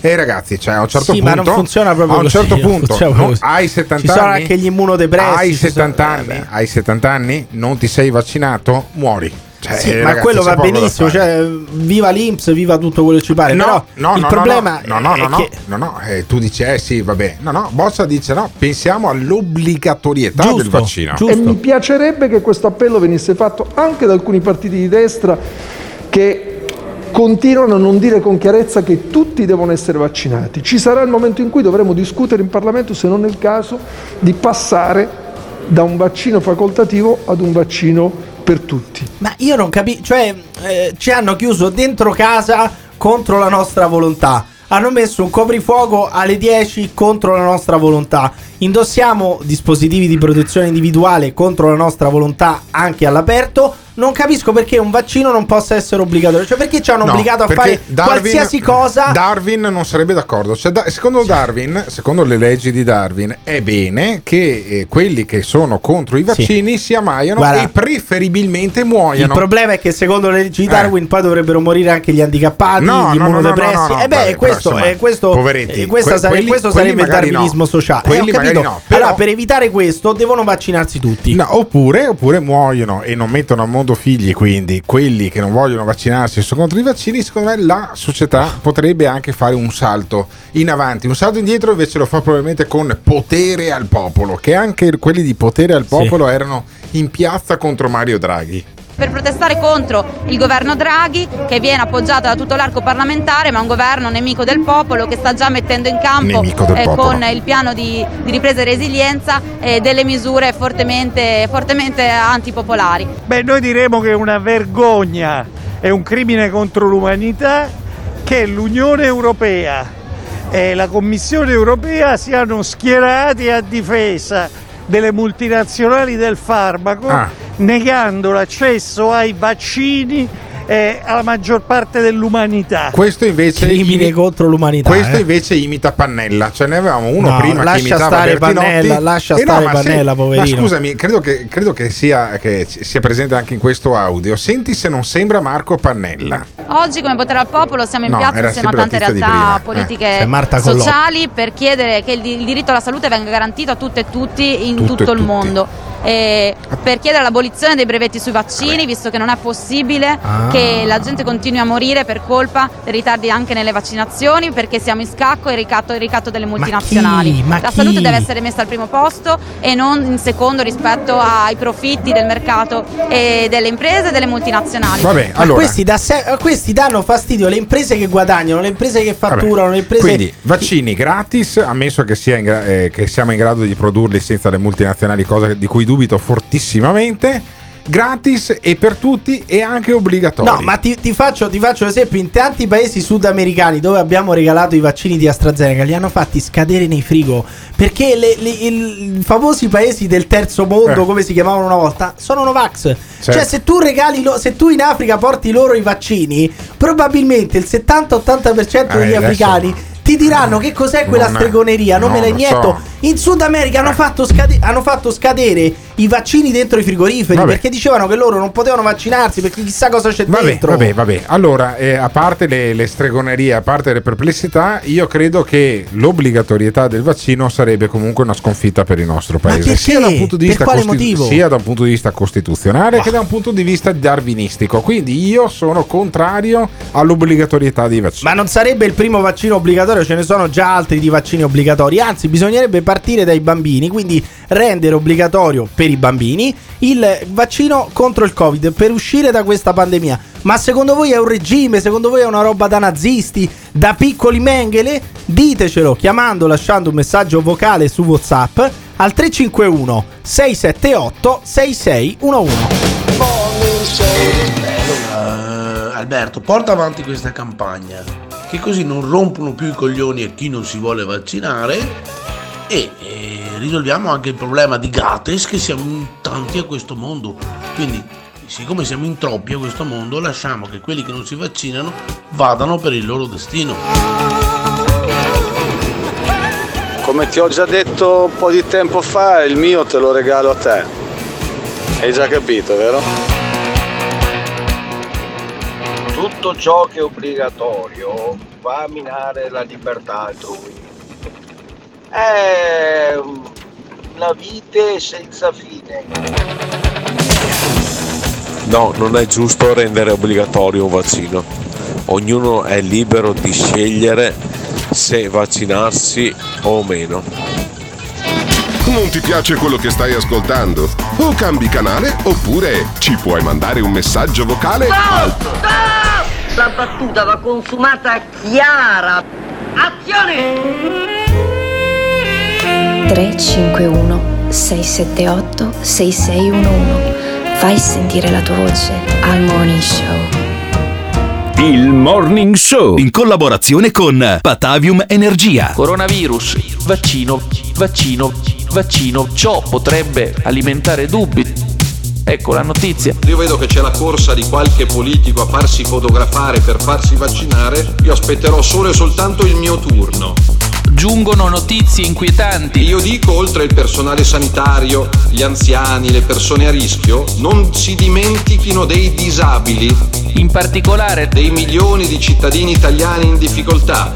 Prima coloro che hanno davvero bisogno. E quindi i disabili vengano prima che per il governo arrivano sempre dopo. Ebbene, quello che sappiamo per certo è che Molti si potrebbero chiedere perché un vaccino, visto che ce ne sono già tanti in sviluppo, perché ogni volta in cui la medicina Cina, Cina E tornando alla Cina, un anno straordinario lo definisce il presidente cinese il 2020. Un anno straordinario perché dalla Cina è evidente che qualcuno mi smentisca se è in grado di farlo. È partito questo virus. e perché dimostra come l'Italia sia in grado di, di, di, di Informare, spiegare, educare, accompagnare. tecnologia biomedica sofisticata.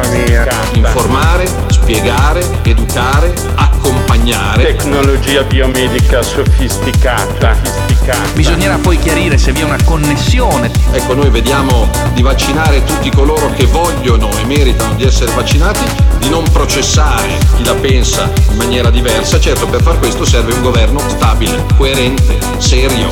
Per ora prendiamo atto del fatto che una connessione di ordine temporale c'è. This is the morning show. Io il vaccino lo renderei liberamente obbligatorio. O meglio, se te lo fai, bene. Se non te lo fai, è meglio che te lo fai. Esatto, quindi io che non mi vaccino andrò per il mio destino in bosco nell'altopiano di Asiago. Il modo in cui state trattando l'argomento è veramente dei più bassi. Eh, no all'obbligatorietà, ognuno è libero di fare ciò che vuole con la propria salute e ringrazio chi si sta facendo il vaccino, ov- ovvero questa terapia genica. Aspetteremo il 2023 per i risultati di questa sperimentazione e giusto, la legge darwiniana sopravvive il più forte, quindi vedremo chi sopravvive- sopravviverà, i vaccinati o non i vaccinati. Buona Benissimo, giornata. Lo vedremo, lo vedremo. Senti- abbiamo sentito dalla voce di questa nostra giovane Dai, ascoltatrice. Ma come si fa? Ma come cazzo che dice fa? no, eh, non è un vaccino, è una terapia genica e quindi io nel dubbio non mi vaccino. Siccome io credo che sia legittimo, oltre che utile, anche Sì. legittimo che ci sia una posizione anche del genere, vorrei dare spazio a questa nostra Però la- ascoltatrice. l'ascoltatrice non parla della sua salute, parla della salute di tutti. Non Vabbè, vaccinarsi vabbè. vuol dire, eh no, eh, vuol dire incidere Adesso sulla salute ri- di tutti. Se risponde, se risponde gliela- glielo spieghiamo, ma io, io credo che sia utile poi alla fine dare eh, spazio anche a chi non la pensa sì, come la maggioranza dei cittadini. ma va benissimo. Però questa non risponde e Però quindi uno andiamo a sentire. solamente avere il coraggio di dire a me non frega un cazzo degli altri. Sì. Io ho paura del Sì. vaccino e quindi me ne fotto anche degli Vabbè. altri, di quelli che comunque potrebbero ammalarsi. Chi Sì. se ne frega di uscire da questa pandemia non mi vaccino. volevo spiegare a questa nostra eh, giovane eh, ascoltatrice che eh, lo spiegano bene anche i clinici e i virologi. È più pericoloso per costei prendere la pillola anticoncezionale a livello di trombosi, non di trombate Anche trombosi, prendere sì, l'aereo, anche o prendere prendere l'aereo. l'aereo piuttosto che farsi il vaccino. Ma vabbè, eh, non abbiamo avuto modo di interloquire con costei, allora f- sentiamo il presidente della, eh, della Sicilia. Governatore della Sicilia. Governatore della Sicilia, eh, Musumeci. Nello Musumeci. Musumeci ha un problema: il 70% degli over 70 e 80 in Sicilia non si è vaccinato. Ha, un problema la Sicilia. Il È 30%. ultima, è ultima in tutte le classifiche della vaccinazione. Anche- Dai 90 ai Sì. 70 è ultima eh, Ma dietro tutte tanto, le regioni. non tanto e non solo per la logistica dei vaccini, ma appunto perché gli anziani siciliani hanno deciso una quota non piccola, il 70% si è vaccinato, ma il 30% no. E il 30% rischia di eh, inficiare poi la cosiddetta immunità di gregge. E quindi eh, Musumeci dice: Beh, bisogna fare un vaccino non obbligatorio per gli anziani a case di riposo, per esempio, no, no, per i senza tetto. Cioè adesso il problema sono i senza tetto, secondo Musumeci. Abbiamo sottolineato al Presidente della Repubblica come eh, la Sicilia si sia intestata una iniziativa poi ripetuta in altre parti d'Italia, quella di assicurare il vaccino, quindi la possibilità di immunizzarsi anche ai cosiddetti emarginati, ai senza tetto, ai senza fissa dimora. Cioè che tradotto è non sappiamo a chi cazzo darle ste dosi, a sto punto le diamo anche senza detto a gente che non ci saremmo mai inculata di pezza, ma mai nella vita. Però se tanto i vecchietti non vengono agli hub vaccinali, comunque eh, li, de- li daremo ai più deboli, come li chiama lui, ai senza tetto. Ma, Ma sì, perché tanto voglio dire, così sposti l'attenzione dagli anziani che non vogliono vaccinarsi e senza tetto che tanto non gliene frega nessuno, danno anche fastidio. Sono scesi i sanitari in piazza ieri a Milano contro l'obbligo vaccinale. En Solo Sono contro l'obbligo vaccinale, io sono per i vaccini ma sono contro l'obbligo vaccinale in questo caso specifico. Se un operatore sanitario non si vaccina non può stare in un ospedale, è una cosa pericolosissima. È una cosa pericolosissima senza usare i dispositivi di protezione individuale. Hai Ecco, capito? Senti, questa è l'Italia rurale, possiamo non, lo dirlo so tranquillamente. Beh, non so se è l'Italia rurale, questo è un operatore sanitario a Milano, che non mi sembra proprio il il posto Sì, più ma, rurale. verrà- ma ve- sarà un Giargiana che verrà da fuori. da- Giargiana. Ma Sentiamo sì, invece Marina che ci chiama da una zona rurale bellissima, l'altipiano di Asiago. Vedi? Vedi? E Marina, tu ti vaccini oppure Buongiorno. no? Eh, io ho cominciato a fare un po' di statistiche sulla Sì, densità di Le popolazione, no? statistiche. No, no, no, no, Visto no. che dove Ferma, c'è stato ferma, l'apice, ferma, sì. ferma, La ferma. statistica, allora, Marina. allora, la no, prende, guarda, ho solo guardato un la, dato. la prende larga. La Marina, Marina dall'altipiano di Asiago la prende larga. Cioè dice, siccome noi non, non siamo come voi che vivete in città, quindi tutti assiepati nei condomini, ma noi viviamo all'aria aperta, possiamo anche fare a meno di vaccinarci, è vero Marina? Ma possiamo fare a meno, diciamo che aspettiamo, visto Aspettiamo, tutta- aspettiamo. tutte le varianti, visto che io cosa? faccio una vita, una vita? comunque che è molto eh, isolata. e mi Ma non siete la terra Eh sì. di mezzo, non è il Signore degli Anelli, siamo nel 2021, Marina. c'è la globalizzazione. droplet, quando non incroci Droplet. nessuno per Eh, strada, a chi sì. lo dai? Ah, all'albero, perfetto. alla strada? Fammi, spa- Cioè, fammi scusa, capire eh. Marina. Ma non tu- siete gli hobbit, però, Marina, capisci? Cioè- Marina, tu prendi la pillola anticoncezionale? L'ho presa per 25 Eh, ah, anni, ho il fattore quinto di Leiden e, ho se- e quindi No, vabbè, sono non- a rischio trombosi. Ah, sei a Eh, rischio trombosi. Se- però in 25 anni che hai preso che hai preso la pillola non è che hai fatto delle trombosi. Ma il quinto sei- di Leiden, soprattutto, cos'è una sinfonia? È una sinfonia, sì, è, la È sulla- sinfonia, è una sinfonia. Ma scusami Marina, eh, ma, eh, quindi tu non ti fai il vaccino? No, e neanche il mio compagno che ha compagno. 55. Ma siamo Benissimo. arrivati, Però vi fate le canne. siamo arrivati a queste le conclusioni. adesso, eh, eh. quando le troviamo Sì. adesso qua, Eh. sì. Sta cosa è bellissima. Questi si Allora- sono ti- pippati anche Vi fate le canne? cosa. Vi fate No, le canne no, perché no, no. aspetta, però No, spiegalo no. bene, cioè secondo te le canne non- a livello de- di salute non No, ti fanno anzi, assolutamente Ma fanno è uscito un articolo, Eh, un eh, articolo, che un sembrava articolo, che sì. chi fumasse Eh. marijuana fosse un eh, sulle ricoglionito. da contattare Eh, no, il virus. Eh. No, vabbè, un ricoglionito, No, questa è però Marina, tua, questo no? sto dicendo, Mm. cioè la cannabis fa bene, no? Le canne fanno anche bene, dici La tu. cannabis fa sempre ha fatto- ha bene. Invece il vaccino, Eh. invece il vaccino legalizzarla, Eh. il vaccino la cannabis, madonna. e invece, invece il vaccino è pericoloso, cioè le canne fanno bene, il vaccino è pericoloso. Vabbè. Ma non giusto? è che è pericoloso, Eh. è che io voglio dire, eh, qua- da quant'è che siamo in pandemia? Un anno e mezzo. La Sì. mia vita fondamentalmente non è cambiata. Voi dovete provare a vivere nell'altopiano Senti, l'Italia comuni. rurale, poi dici che non è l'Italia L'Italia- rurale questa. Abbiamo Ah col- sì, ab- ma l'Italia abbiamo, rurale, abbiamo permette collegamento questa libertà? Sì, abbiamo in collegamento Marina. Marina. A Marina le caprette fanno ciao, specialmente quando si fuma le canne. Ciao Marina. Ma non è così, ciao, Ciao, ciao, Marina. ciao. Gli Hobbit Vabbè, Novax. vabbè, questo- Eh, vabbè. Questi sono i nostri ascoltatori che chiamano e lasciano i messaggi al 351 678 6611. Questa sull'altipiano Asiago dice: Vabbè, ma tanto io non vedo un cazzo di nessuno, mi faccio le canne e quindi il vaccino non lo faccio. Questa non è democrazia, invece dicevano a Milano eh, in, eh, a riguardo dell'obbligo vaccinale. Allora, sono io che sono a rischio.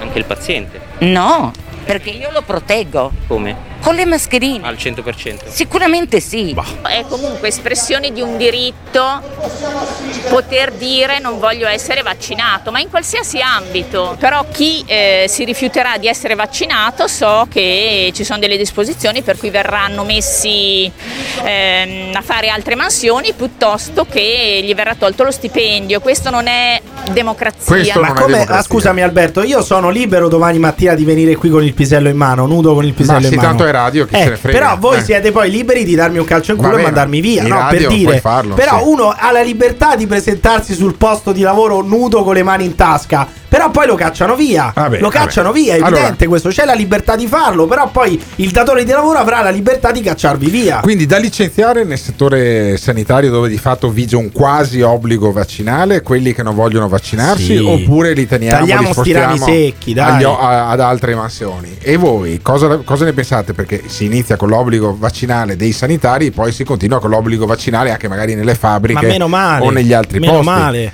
Come la vedete questa dell'obbligo vaccinale? Siete un po' scettici come sono io o siete dei fedain dell'obbligo vaccinale come Emiliano Pirri? Ditecelo chiamando o lasciando un messaggio vocale con WhatsApp al 351 678 6611. This is morning show. Il Morning Show. In collaborazione con il Caffeine. Caffeine, the formula of your life. Un video spettacolare dell'atterraggio di Perseverance. 21 aprile 1972, ore 8 e 20 di mattino. L'atterraggio di Perseverance. Ore 8 e 20 di mattino. 8 e 20 di mattino. Prendi degli auricolari e ascolta i primi suoni catturati da uno dei microfoni.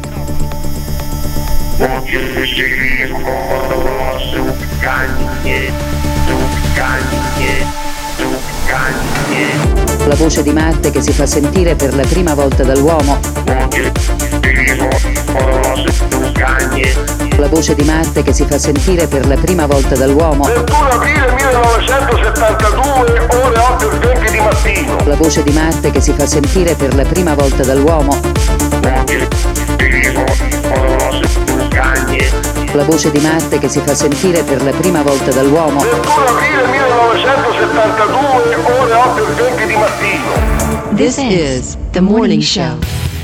Se l'Italia è ancora una democrazia, l'obbligo vaccinale non deve esserci. Penso che un 70% di popolazione si vaccinerà, la- l'epidemia, la pandemia, chiamatela come volete, cesserà o sarà a livelli veramente minimi e tutti questi discorsi si renderanno superflui. Eh, Gottardo, purtroppo mi tocca darti ragione sentendo questa ascoltatrice qua. Eh, purtroppo sì, c'è ragione, la cannabis fa diventare totalmente rincoglioniti.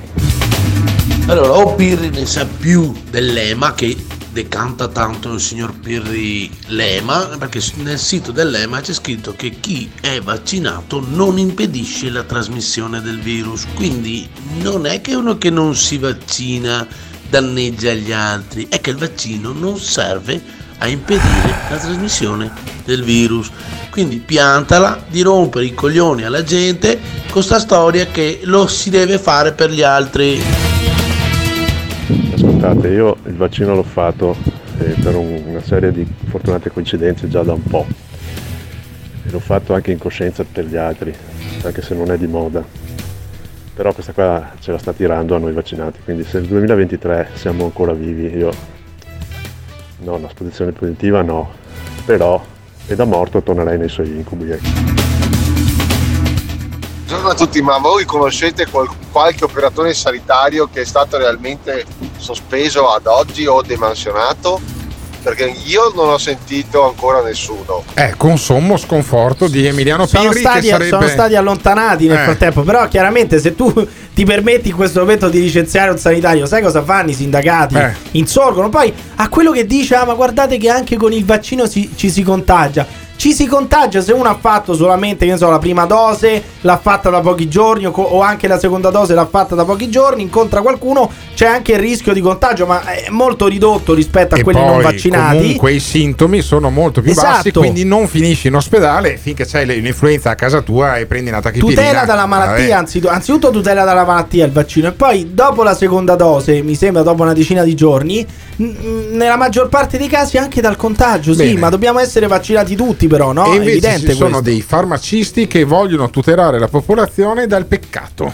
Perché ci sono i farmacisti cattolici. Ma come si fa a essere farmacista cattolico, scusami? Eh, esattamente. Cioè, nel senso, adesso con que- in questi vaccini qua ci, c'è- ci sono veramente delle cellule di, di feti. Sono Eh. feti degli anni 60-70. Ci sono delle cellule di feti che sono stati abortiti, che sono stati utilizzati per la sperimentazione e per lo sviluppo di questi vaccini. Quindi, questi farmacisti qua dovrebbero essere anche contro l'inoculazione del vaccino. Assolutamente. E chi è che ti ha detto che non sono Come cazzo fai contrari? a fare il vaccino? Cioè, praticamente qualsiasi farmaco prende delle cellule staminali, delle cellule di feti e che fai? Sei contro qualsiasi farmaco? Guarda, quindi? allora, nel Medioevo, tranne in alcune fortunate università tipo quella di Padova, ed è il motivo per cui Ecco. molti ebrei, ad esempio, si laureavano qui, dovevi fare la professione di fede nelle mani del vescovo, Eh. ok? Quando ti laureavi. Benissimo. Io sono convinto che bisognerebbe fare la professione di fede nelle mani di Satana, o almeno nelle mani del- dell'essere laici. Non dico atei, ma laici sì, perché sennò succedono queste robe qua. Ci sono- c'è gente laureata in farmacia che è cattolicissima e quindi ha tutti gli scrupoli di coscienza nei confronti anche dei vaccini perché contengono appunto i- le cellule che arrivano da eh, dei feti e quindi delle persone che non sono nate perché sono state abortite prima E del- non erano persone. Possiamo, prima del terzo mese possiamo dire, possiamo Sì. dire che un, f- un cazzo di feto di tre mesi non è una persona. No, infatti è per quello che, è, è per quello che viene Dai, abortito. cioè- è per quello che viene, viene abortito legittimamente, altrimenti sarebbe omicidio, anzi infanticidio.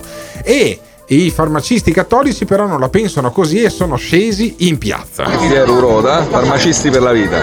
Farmacisti, farmacisti cattolici, quelli siamo l'Unione Cattolica Farmacisti Italiani, siamo quelli che eh, mettono la fede nel, nel lavoro lavoro. Le nostre farmacie se uno viene a prendere la pillola il giorno dopo non viene. Mai dato, io non l'ho mai dato. Ho 60 anni di lavoro, non ho mai dato la pillola del giorno dopo. Noi abbiamo perso 6 milioni di, mm, di bambini da quando è stata fatta la legge che lo autorizza. Abbiamo perso 6 milioni di bambini, Sì. ma non abbiamo perso 6 milioni di bambini. Erano Sarebbero finiti con- potenziali bambini. Sì. Cioè, tu immagini di quanti bambini ho perso io masturbandomi, Eh. ma non erano bambini, quelli erano potenziali Vabbè, bambini. No, poi Cioè, soprattutto- non possiamo. Allora, de- oltre- dopo lo sterminio abortista, dobbiamo parlare anche dello sterminio delle masturbazioni. Cioè, quanti, quanti bambini sono morti durante le vostre Ma- masturbazioni? Ma, pensa se tuo papà si fosse masturbato Eh, 25 sarebbe stato molto fa, meglio, ma anche in ogni, ma in ogni caso, ma in ogni caso io credo che poi si, si siano evitati 6 milioni di aborti clandestini. Eh, Ma andrebbe sì. girata così la questione. Ma eh, eh, loro sono scesi in piazza per testimoniare l'esperienza dell'aborto anche. Sono qui a testimoniare la- l'esperienza dell'aborto che ho praticato nel 1980. È una sofferenza che mi porto dentro, guarita grazie a, a un percorso anche che noi facciamo di fede. Credo che sia una sofferenza che, che non passa, cioè ferite- la ferita resta per sempre, resta, guarisce magari. Per me è stata sanguinante per tanti anni, poi sono riuscita a perdonare me stessa un pochino, eh, non tantissimo, però con l'aiuto del Signore ce la, ce la si può fare. Hai capito? Lei intanto ha abortito, cioè Eh. lei aveva un figlio e non voleva Sì. e ha abortito, però adesso lei vuole togliervi il diritto a voi di abortire E di perché lei dopo si è pentita. Certo. Ma ognuno vivrà la sua esperienza. Io non dico No. che tutte le donne devono No. abortire, è No. chiaro che è una cosa grave Certo. l'aborto, non è Certo. non stiamo parlando di mangiare un pacchetto di Di caramelle. bere uno spritz. eh. Però si, si usa infatti in momenti mh, importanti della vita, cioè se, se uno non vuole avere figli, non è il momento giusto per avere figli, se poi tanto quel figlio vivrà male, cioè Sarebbe meglio di la merda. contraccezione. Eh, ma tu eh, c'hai capito. poi, ma poi tu c'hai questi farmacisti che non ti danno la pillola contraccettiva, non ti vendono i preservativi. funziona se poi sono- sempre la se sono- contraccezione, Se sono, eh. coerenti, eh beh, tu ne sei l'esempio, ma Ecco, anch'io. sì. E la legge 194 è ingiusta secondo costoro. Allora, oggi rinnoviamo il ricordo di quando fu approvata la legge 194 il 22 maggio del 1978 e chiediamo che si continui a dibattere su questa legge perché è una legge ingiusta che parte parte da premesse ingiuste e antigiuridiche. Io sono una giurista e lo posso dire da quel punto di vista, e cioè che il concepito non sarebbe una persona. Questo non ha fondamento scientifico. E non ha fondamento concepito scientifico. non sarebbe una- ma chi- ma scusa, quando ma- tu sei quattro cellule, sei senza cervello come questa, effettivamente sei già No, una ma mi persona. chiedo da, eh. da- da dov'è che inizia la persona giuridica? Dagli spermatozoi? Sì. Perché, cioè, se Ah, noi stiamo anche lì a rispettare il diritto degli spermatozoi, non, non se ne esce più, eh. E si è contro lo sterminio abortista. Abbiamo già 6 milioni ufficiali, poi in realtà sono molto di più, di bambini caduti, Caduti. sotto lo sterminio abortista. Quanto prima, oggi, no, ieri, abrogare la 194 ed ogni disposizione di pseudolegge, perché tale non è, Ah. come ben insegna la retta ragione La di San Tommaso ragione. d'Aquino, San Tommaso qualunque d'Aquino. disposizione abbia la pretesa di poter cancellare la vita di un essere umano innocente. Ma non sono esseri umani. Però è fantastico. Allora, è, è meraviglioso. Io lo trovo una cosa fantastica. Noi siamo, eh, stiamo tornando velocissimamente al Medioevo. Allora, abbiamo una, eh, uno scetticismo montante nei confronti della scienza e poi torneranno le ruote degli esposti. Perché se tu non fai più abortire la gente e poi le donne partoriranno degli- dei bambini che non vogliono e li metteranno nelle ruote degli esposti.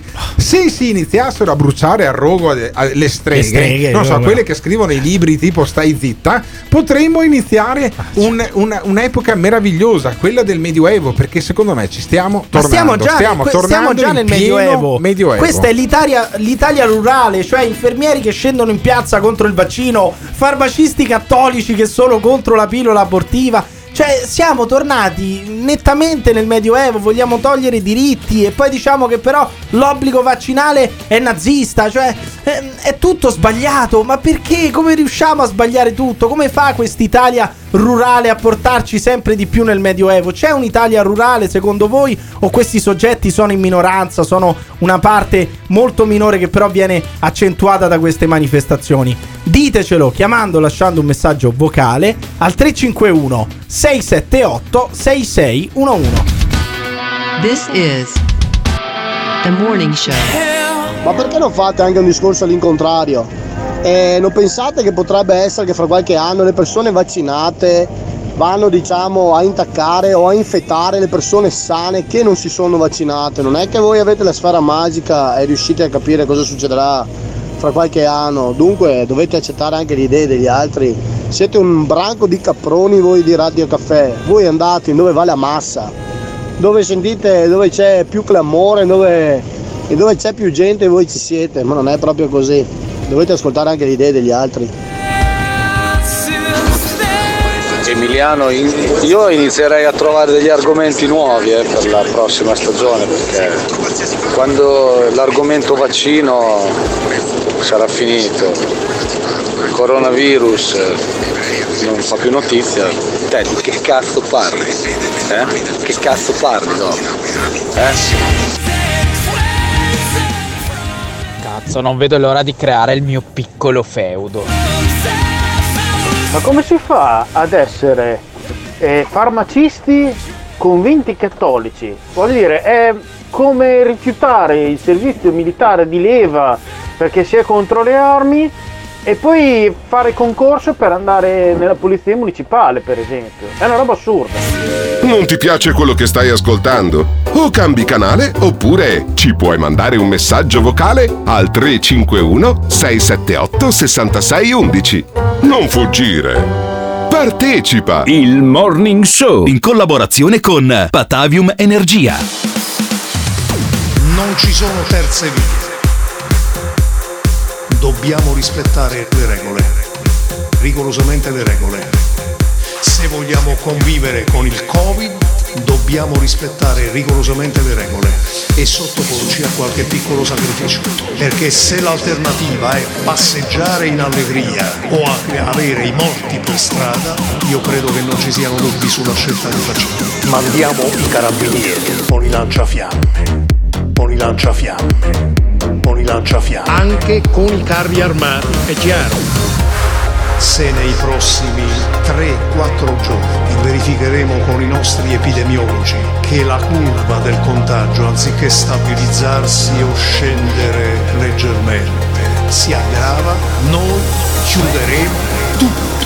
Allora, capiamoci bene, Perché se l'alternativa è passeggiare in allegria, chi vuole essere lieto sia, mandiamo i carabinieri, anche con i carri armati. Passeggiare in allegria, chi vuole essere lieto sia, noi chiuderemo, chiuderemo tutto. Tutti allegri all'insegna del chi vuole essere lieto sia. This is the morning show. E abbiamo appena sentito Vincenzo De Luca in un audio sempre attuale eh, messo in, eh, in musica da Simona Lunica, il regista di questo programma. Io sono Alberto Gottardo e conduco insieme con Emiliano Pirri questo programma che è il Morning Show che va in onda sul FM di Radio Caffè, poi ascoltate anche in podcast o in streaming quando funziona su www.ilmorningshow.it Paolo da Padova ci ascolta probabilmente sull'FM di Radio Caffè Paolo stiamo parlando della legge 194 dei farmacisti cattolici tu cosa, cosa ne pensi Paolo? No, io sto, vi stavo dicendo una cosa per quanto riguarda l'obbligatorietà dei vaccini. dei vaccini l'obbligatorietà dei Cioè, vaccini E la domanda è questa, ma perché non lo rendono obbligatorio? Cioè, perché non si me, può state- perché non si state- può ecco. non si può da un punto di allora, vista non- legislativo Ma non è vero, perderebbero non è vero. qualsiasi ricorso Allora, Il discorso è questo, secondo me ci stiamo facendo le domande sbagliate. Il motivo per cui non lo rendono obbligatorio qual è? Questo. E allora tu non puoi perché non ci sono puoi- già dei vaccini obbligatori, Allora, quindi Sì, il in problema, momento il problema è qual è? Qual è? Che se hai dei- degli esiti avversi ed è obbligatorio, Ma poi tutti partono i le cause. medicinali hanno degli partono le cause e, bravissimo, e- bravo Gottardo, e bravo. probabilmente invece che pagarle il- le case farmaceutiche le Ma di paga lo cosa Stato. stiamo parlando? Le paga lo Stato. Ci e sono già dei vaccini non obbligatori. Ci sono già dei vaccini ma quelli obbligatori. sono testati da decine di anni Ah, però. Il problema, sai qual è? Che questo vaccino è stato creato, questi vaccini In fretta e sono stati furia. creati In fretta e furia. fretta furia. Beh, per forza. cui nessun governo l'alternativa era si morire. assume la responsabilità. L'alternativa era avere le bali Vabbè. di Bergamo. Ma tu di quindi vaccini, Paolo? Meglio il No, vaccino in no, fretta no, e furia. No. No, eh, Gottardo, io non Eh. sto dicendo che non lo faccio. Ma tu io quanti anni hai 15 lo vado Paolo? a fare. Quanti anni Paolo? 42. Ti sei registrato per fare il vaccino? Sì, sì, il 15 io ce l'ho. Bene, Però allora, discorso allora ci sentiamo questo. dal 16 di giugno in poi con Paolo perché voglio che mi muoia in diretta. Grazie Paolo. Ma figurati. Sentiamo ma figurati. invece Vincenzo De Luca. Vincenzo De Luca, beh, sarebbe bellissimo avere l'ascoltatore vaccinato che ti muore in diretta. Pensa che cosa bellissima. E poi anche l'autopsia in diretta, tutto in diretta. Sì, no, certo, fantastico. il l'autopsia medico legale, la, la sirena dell'ambulanza, la Sì, vedova sì. inconsolabile che piange perché Paolo poi ha lasciato il, ce- il cellulare aperto. Ci faremo ore e ore Eh, di diretta su no. una roba del genere. De Luca invece parla dei parassiti. Dei parassiti del reddito di cittadinanza. Cioè, quelli, quelli che l'hanno votato. Eh, a vedere i Quelli- numeri del quelli reddito, che stanno in a campagna. vedere i numeri del reddito di cittadinanza della, eh, della regione Campania, io se fossi il governatore della regione Campania non ne parlerei così male, ma De Luca parla male anche di parte dei suoi elettori evidentemente. Il reddito di cittadinanza ha determinato delle distorsioni. Premetto, sono assolutamente d'accordo a dare un reddito a chi non ha il pane, ma non sono d'accordo a, tollera- a tollerare degenerazioni, speculazioni e parassitismo. Ah, quindi ti, dà, ti fa il peccato, ma ti dà anche la soluzione. Dice: Sì. No, ma voi che ascoltate il reddito di, di cittadinanza, siccome non ho mai trovato uno che è un parassita che Ma dice sì, io sono è risaputo, un parassita, è risaputo. A eh, Napoli tengono tutti famiglia. A Napoli, famiglia. a Napoli, eh, si percepisce più reddito di cittadinanza dell'intero nord Italia che, eh, che pure ha 10 volte gli abitanti di Napoli. Comunque, De Luca dice la proposta per i lavoratori stagionali c'è. Negli stabilimenti balneari si fa fatica a trovare lavoratori stagionali perché molti che percepiscono il reddito di cittadinanza non sono più disponibili a fare gli stagionali e magari vanno a fare pure il lavoro in nero per non perdere il reddito di cittadinanza. Tanto per essere chiari. La proposta che io rilancio è questa.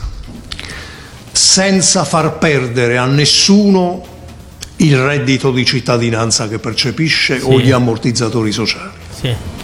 Le aziende possono dare in aggiunta al reddito di cittadinanza 500 euro al mese.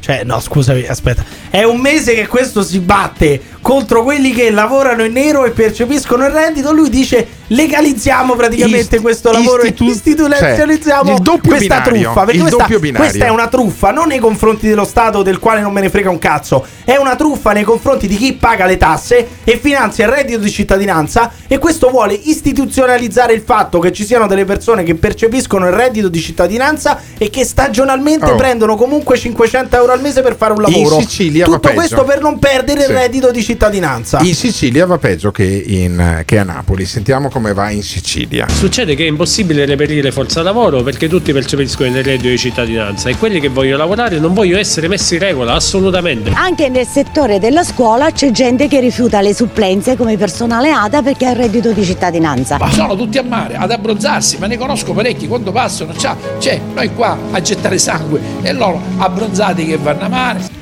Cioè, questi si divertono al mare perché tanto sanno che c'è il reddito di cittadinanza. Ma io, eh, cioè, questo grande meccanismo che aveva ideato Di Maio Eh, insieme a Tridico, ma che alla strano. seconda chiamata ti tolgono Eh. il reddito di cittadinanza, non mi sembra stia funzionando ma, ma così bene. che una eh. cosa ideata da Di Battista e da Di Maio E da Tridico, non, e da non ha- Tridico. non abbia funzionato. Ma c'è anche un ex caposcorta. Allora, ci sono due notizie incredibili. Il medico di Berlusconi aveva la scorta. Vabbè, è evidente. Aveva, com'è? È Beh, evidente. il perché medico di era il Berlusconi, medico di ragazzi, Berlusconi. se deve andare di fretta ad Eh, Accore perché do- una mignotta che si è sentita male. che ne puoi eh, sapere? eh. Cioè- E poi eh, è il, il caposcorta del, del- del- del medico di Berlusconi, che nel frattempo è anche morto, perché è riuscito a seppellire anche quello che aveva detto che Berlusconi era tecnicamente immortale. Infatti, è morto prima lui di Berlusconi.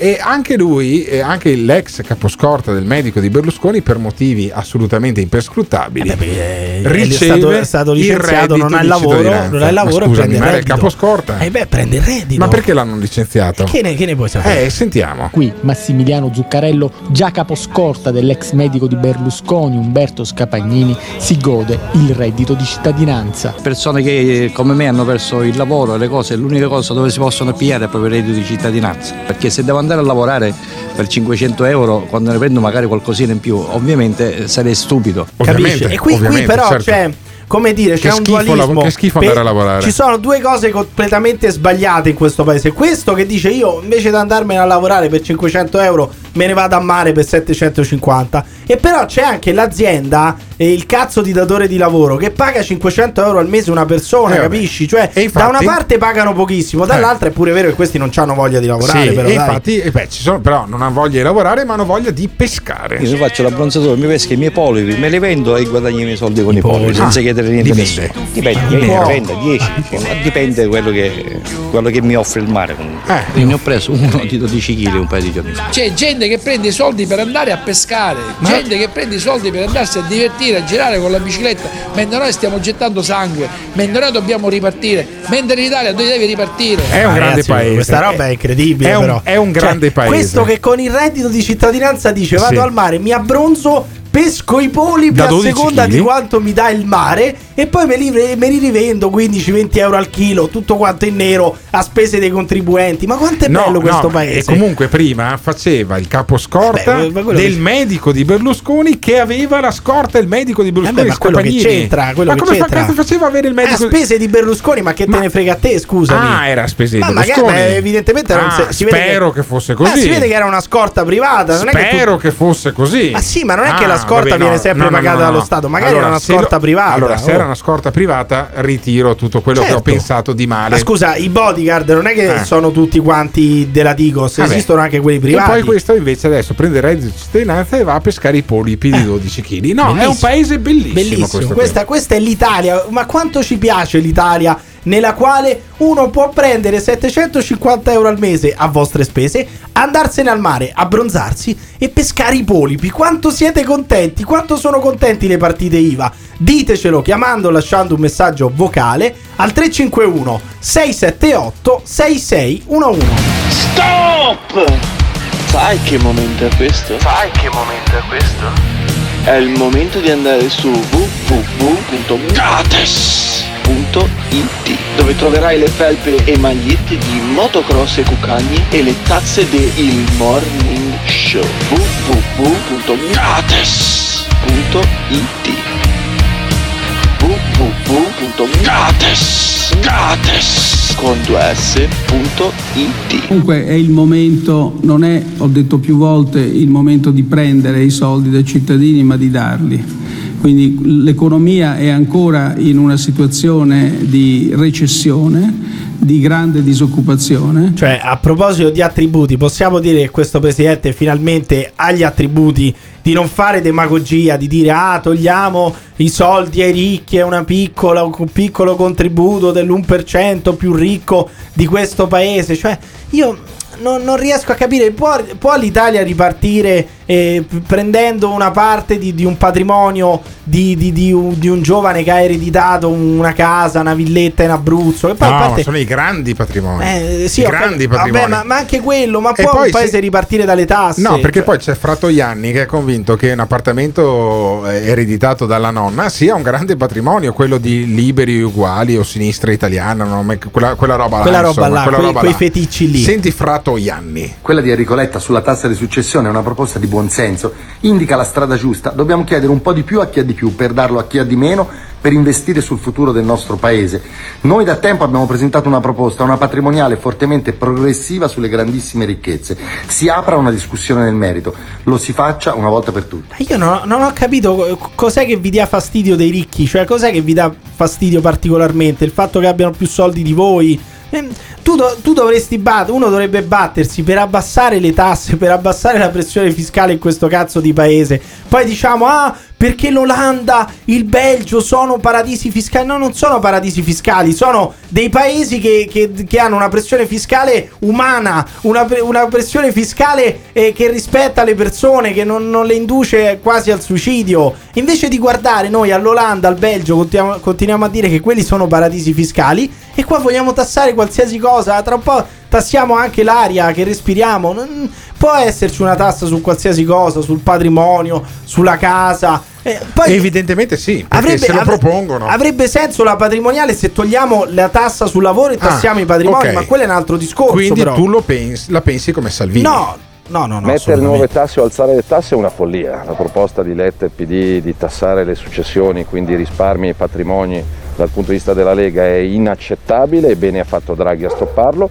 Se si vogliono aiutare davvero i giovani si tassino, questa è la proposta della Lega, le multinazionali Ecco, straniere che guadagnano miliardi in Italia e in Europa e pagano poco e niente di tasse per rendere leale la concorrenza fra i giganti dell'online che vendono con un click e a volte sfruttano i lavoratori e i commercianti italiani che invece devono pagare fino all'ultimo Sì, centesimo. disse quello, disse quello che negli ultimi anni ha speso qualche milionata poi su Facebook e sulle Vabbè, altre piattaforme beh, però social quello che voglio dire, ma per, invece di sfruttare, per sfruttare le paure degli italiani e farci sui soldi anche lui perché sennò lo stipendio da parlamentare da europarlamentare col fischio che lo Sì, prendeva. ma No, può così, essere una soluzione, per- ma invece di dire abbassiamo le tasse ai commercianti, Sì. Lui sta dicendo no, mettiamo le stesse tasse che hanno i commercianti anche ai giganti del Eh, web. esatto. No, Tanto ma non le le, tasse ai in- commercianti, Tanto non no? le pagano in Italia, le pagano in Irlanda. Salvini è contro Amazon. Beh, evidente. Io penso, senza fare nomi e cognomi, ad Amazon, 350 miliardi di fatturato, 44 miliardi di ricavi Vabbè, non si sente un cazzo. Ma la, doma- la vera domanda è: ma perché a Salvini, quando, gli fanno lì- quando lo sentono, poi non si sente mai niente? Perché, Cioè, c'è, mettete- c'è- perché c'è un sacco di fan. un Ha un sacco di Ah, fan ancora intorno un che vogliono farsi le foto, che vogliono Perché farsi vedi che è, selfie. popo- allora, è popolare dire non è Beh, colpa è demagogia, chiaro. non è colpa dell'evasione fiscale dei piccoli, ma è colpa dei grandi tipo Beh, è chiaro, Amazon, ma di- Google e compagnia. Prendersela, co- quello che abbiamo capito oggi è che prendersela con i potenti, con gli ebrei, con Soros, con le multinazionali, con quelli che sono più ricchi, con quelli che stanno meglio di noi, è sempre molto facile, può essere sempre una soluzione, ma è una soluzione definitiva, cioè, eh, tanto per tornare agli ebrei, cioè può essere, può essere qualcosa di utile dire, ah, tassiamo quelli più ricchi, tassiamo le multinazionali, Amazon per esempio dà un sacco di posti di lavoro, dà un sacco di lavoro anche ai giovani e noi vogliamo tassarli? Io non lo so, può essere una soluzione prendercela solamente con quelli che stanno meglio di noi affinché stiano male come noi, ma al comune mezzo gaudio stiamo anche, tutti male. Anche i ricchi piangano. Dobbiamo stare tutti male, quindi questa è la soluzione? Ditecelo chiamando, lasciando un messaggio WhatsApp al 351 678 6611. La soluzione è far funzionare il paese, riforme e allora poi fare una tassazione giusta a livello di altri paesi eh, del primo mondo invece che, del, nostro, che ormai è il secondo. Una volta che hai fatto le riforme, che lo fai funzionare, che lo rendi efficiente, è una cosa impossibile, allora si può pensare all'abbassamento delle tasse, altrimenti bisogna inventarsi sempre qualcosa di nuovo per accattare soldi. messaggio al morning show 351 6786 611 il numero del morning show quanto messaggio. Al morning show. Quanto messaggio. Il Morning Show. In collaborazione con Patavium Energia. saremo le sentinelle della Repubblica Italiana e avremo diciamo, la- la- anche la possibilità di dire che le cose non funzionano, che le cose non funzionano quando non dovessero funzionare, Penso che un'alternativa sia nostro dovere offrirla agli italiani. perché non credo sia una, una buona cosa, Non me ne può fregare di meno. perché non credo eh, eh, sia una, una buona cosa avere un Parlamento nel quale tutti quanti sono costretti a dire che le cose vanno bene perché in qualche maniera sono inseriti eh, nella maggioranza. Prima di terrorizzare 60 milioni di abitanti, li metti intorno a un tavolo e chi convince di più ha ragione. Non è vero, questo lo so bene io. Chi convince di più ha ragione. Non è vero, questo lo so bene io. Chi convince di più ha ragione. Se non c'è un'opposizione, se non c'è un'opposizione, questo lo so bene io. Non è una democrazia. Non me ne può fregare di meno. Non è vero, questo lo so bene io. Chi convince di più ha ragione. Non è vero, questo lo so bene io. Chi convince di più ha ragione. Se non c'è un'opposizione, se non c'è un'opposizione, questo lo so bene io. Non è una democrazia. Non me ne può fregare di meno. Che sono tutti stupidi come la Meloni. This is the morning show.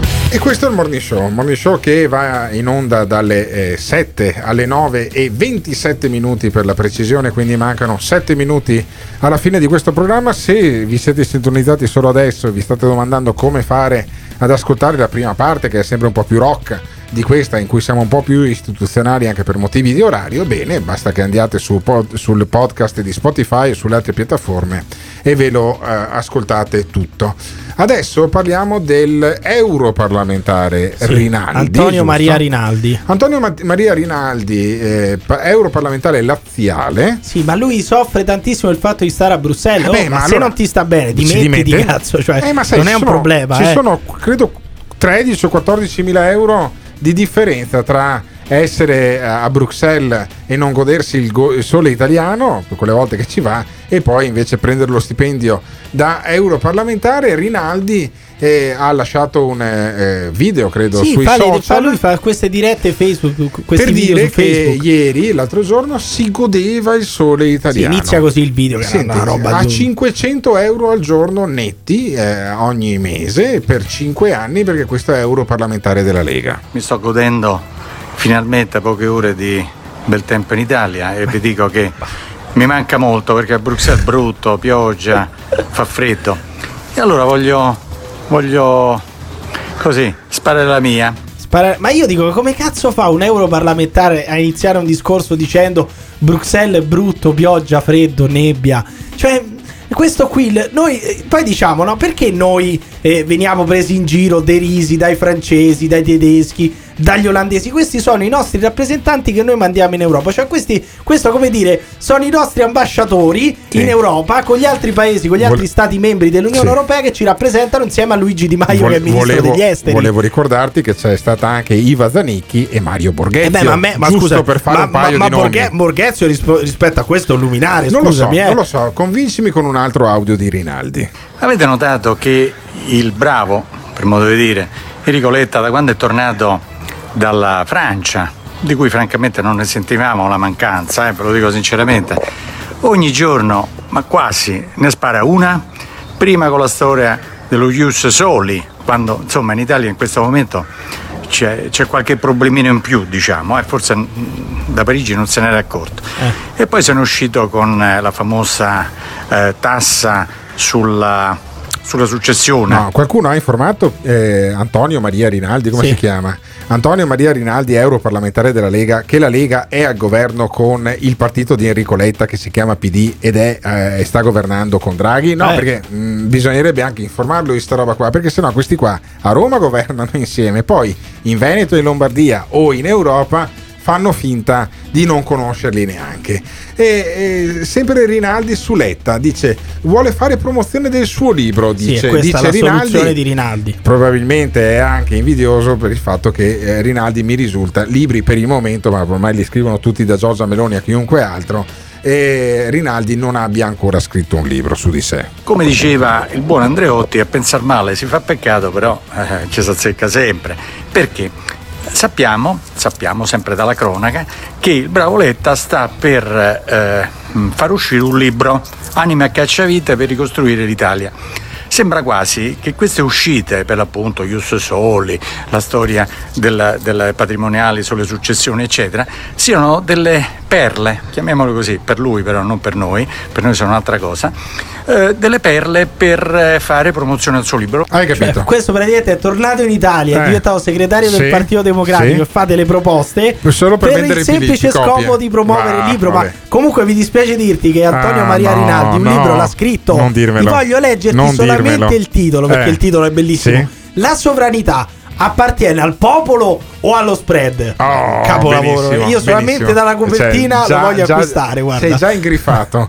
Allora, di libri ne ha scritti molti, invece Marco Travaglio, molti anche su Berlusconi, tra le altre cose. E ma dice, è passato dall'odiare Berlusconi a odiare Draghi. No, ad, ad amare Conte, Ad lui è la vedova Conte, di sì. Conte, dai. Sentiamo Marco Travaglio su Draghi. Chi è che lo se in voleva? Italia ogni anno dobbiamo cambiare governo e anche quando arriva Draghi, che tutti volevano Draghi perché prima non andava bene, tu eravamo nel mezzo di una pandemia, Draghi, nessuno ci lo poteva tirare fuori dalla Draghi. Crisi, Chi è arrivato Draghi dopo tre mesi, non va che bene lo neanche volevano? Draghi. Dove sono questi tutti? Sarai tu che volevi Draghi. Questa leggenda allora, che io non tutti sono volevano innamorata Draghi. di Draghi. Ma dove l'hai è Ma chi sono? sono gli innamorati di Draghi e le vedove Ma di chi Conte, qui sono? ci sono persone che discutono. Ma chi se ne fatti, frega di Conte? questi. Eh, beh, insomma, eh, cioè, eh, sembra eh. veramente una, una donnina isterica Sì, che sì. sta lì a difendere il marito. Ah, Eh. ma chi lo voleva Draghi? Ma, eh, nessuno voleva Draghi. E Era comunque- molto meglio Conte. E comunque, secondo Marco Travaglio, l'unico merito di Draghi sarebbe quello di aver proseguito il lavoro del governo di Conte. Merito di Draghi è quello di avere, di avere proseguito l'opera del governo precedente, e poi naturalmente la macchina era già avviata, anzi sui vaccini c'è stata una battuta di arresto Eh, con certo. il cambio del commissario. No? A gennaio facevamo più vaccini in assoluto e anche in proporzione alla popolazione rispetto a Germania, Francia e Spagna, i grandi paesi europei, adesso ci hanno superato tutti e tre. Ah, ma io dico, ma come cazzo si fa? Ma come si fa a dire che con figliuolo ci abbiamo avuto la battuta d'arresto rispetto ad Arcuri perché a gennaio facevamo più vaccini degli altri e che poi Conte, Conte, Giuseppe Conte ha lasciato a Mario Draghi la macchina già avviata, cioè stava già andando perché si sa che Giuseppe Conte ne sa molto di più di Mario Draghi. Gli ha Vabbè. detto ti è Pivellino, è tutto pronto, è tutto acchittato, devi solamente metterti lì e goderti e godere i, i benefici di quello che ho fatto io prima, dai. Comunque, comunque la pensiate sui vaccini, su Gesù che era un esseno, su ehm, il reddito di cittadinanza con il caposcorta dell'ex eh, medico di Berlusconi che pesca i polpi e prende 700 euro al mese, sulle tasse su successio- di successione e anche sul governo Draghi, il nostro tempo è finito. Per oggi, chiaramente, torniamo domani mattina in diretta dalle 7, sempre su Radio Caffè, sempre poi anche in streaming. Speriamo che funzioni meglio di oggi su www.ilmorningshow.it. Saluto e ringrazio Simone Aluni alla parte tecnica, saluto e ringrazio Emiliano Pirri. Io sono Alberto Gottardo, mi sentite anche stasera alla Zanzara. Ringrazio Patavium Energia, il nostro sponsor principale Ghiraldo e Autoin che mi ha regalato praticamente, che non gli do più indietro, una DS3 full elettrica che funziona meglio della DS7 che se non gli metti l'additivo al diesel si blocca ma di questo parleremo stasera alla Zanzara domani mattina Come alla no Zanzara? perché domani mattina c'è il morning show Il morning show, il morning. L'ascoltatore medio rimane sul programma per 18 minuti. Il fan medio lo ascolta per un'ora e 20 minuti. La risposta più comune che danno, voglio vedere cosa dirà tu. Quando vedo Alberto Gottardo cambio il lato della strada. E va bene, d'accordo, perfetto. Ah, dimmi un po', le persone che odiano. Mi fa sentire l'odio. Lo ascolta per due ore e mezza al giorno. Per due ore e mezza al giorno. Se lo odiano, allora perché lo ascoltano? La risposta più comune? non resisto più Voglio vedere cosa dirà tu. Il morning show, il morning show Il morning show, il morning show Il Morning Show è un programma realizzato in collaborazione con Batavium Energia.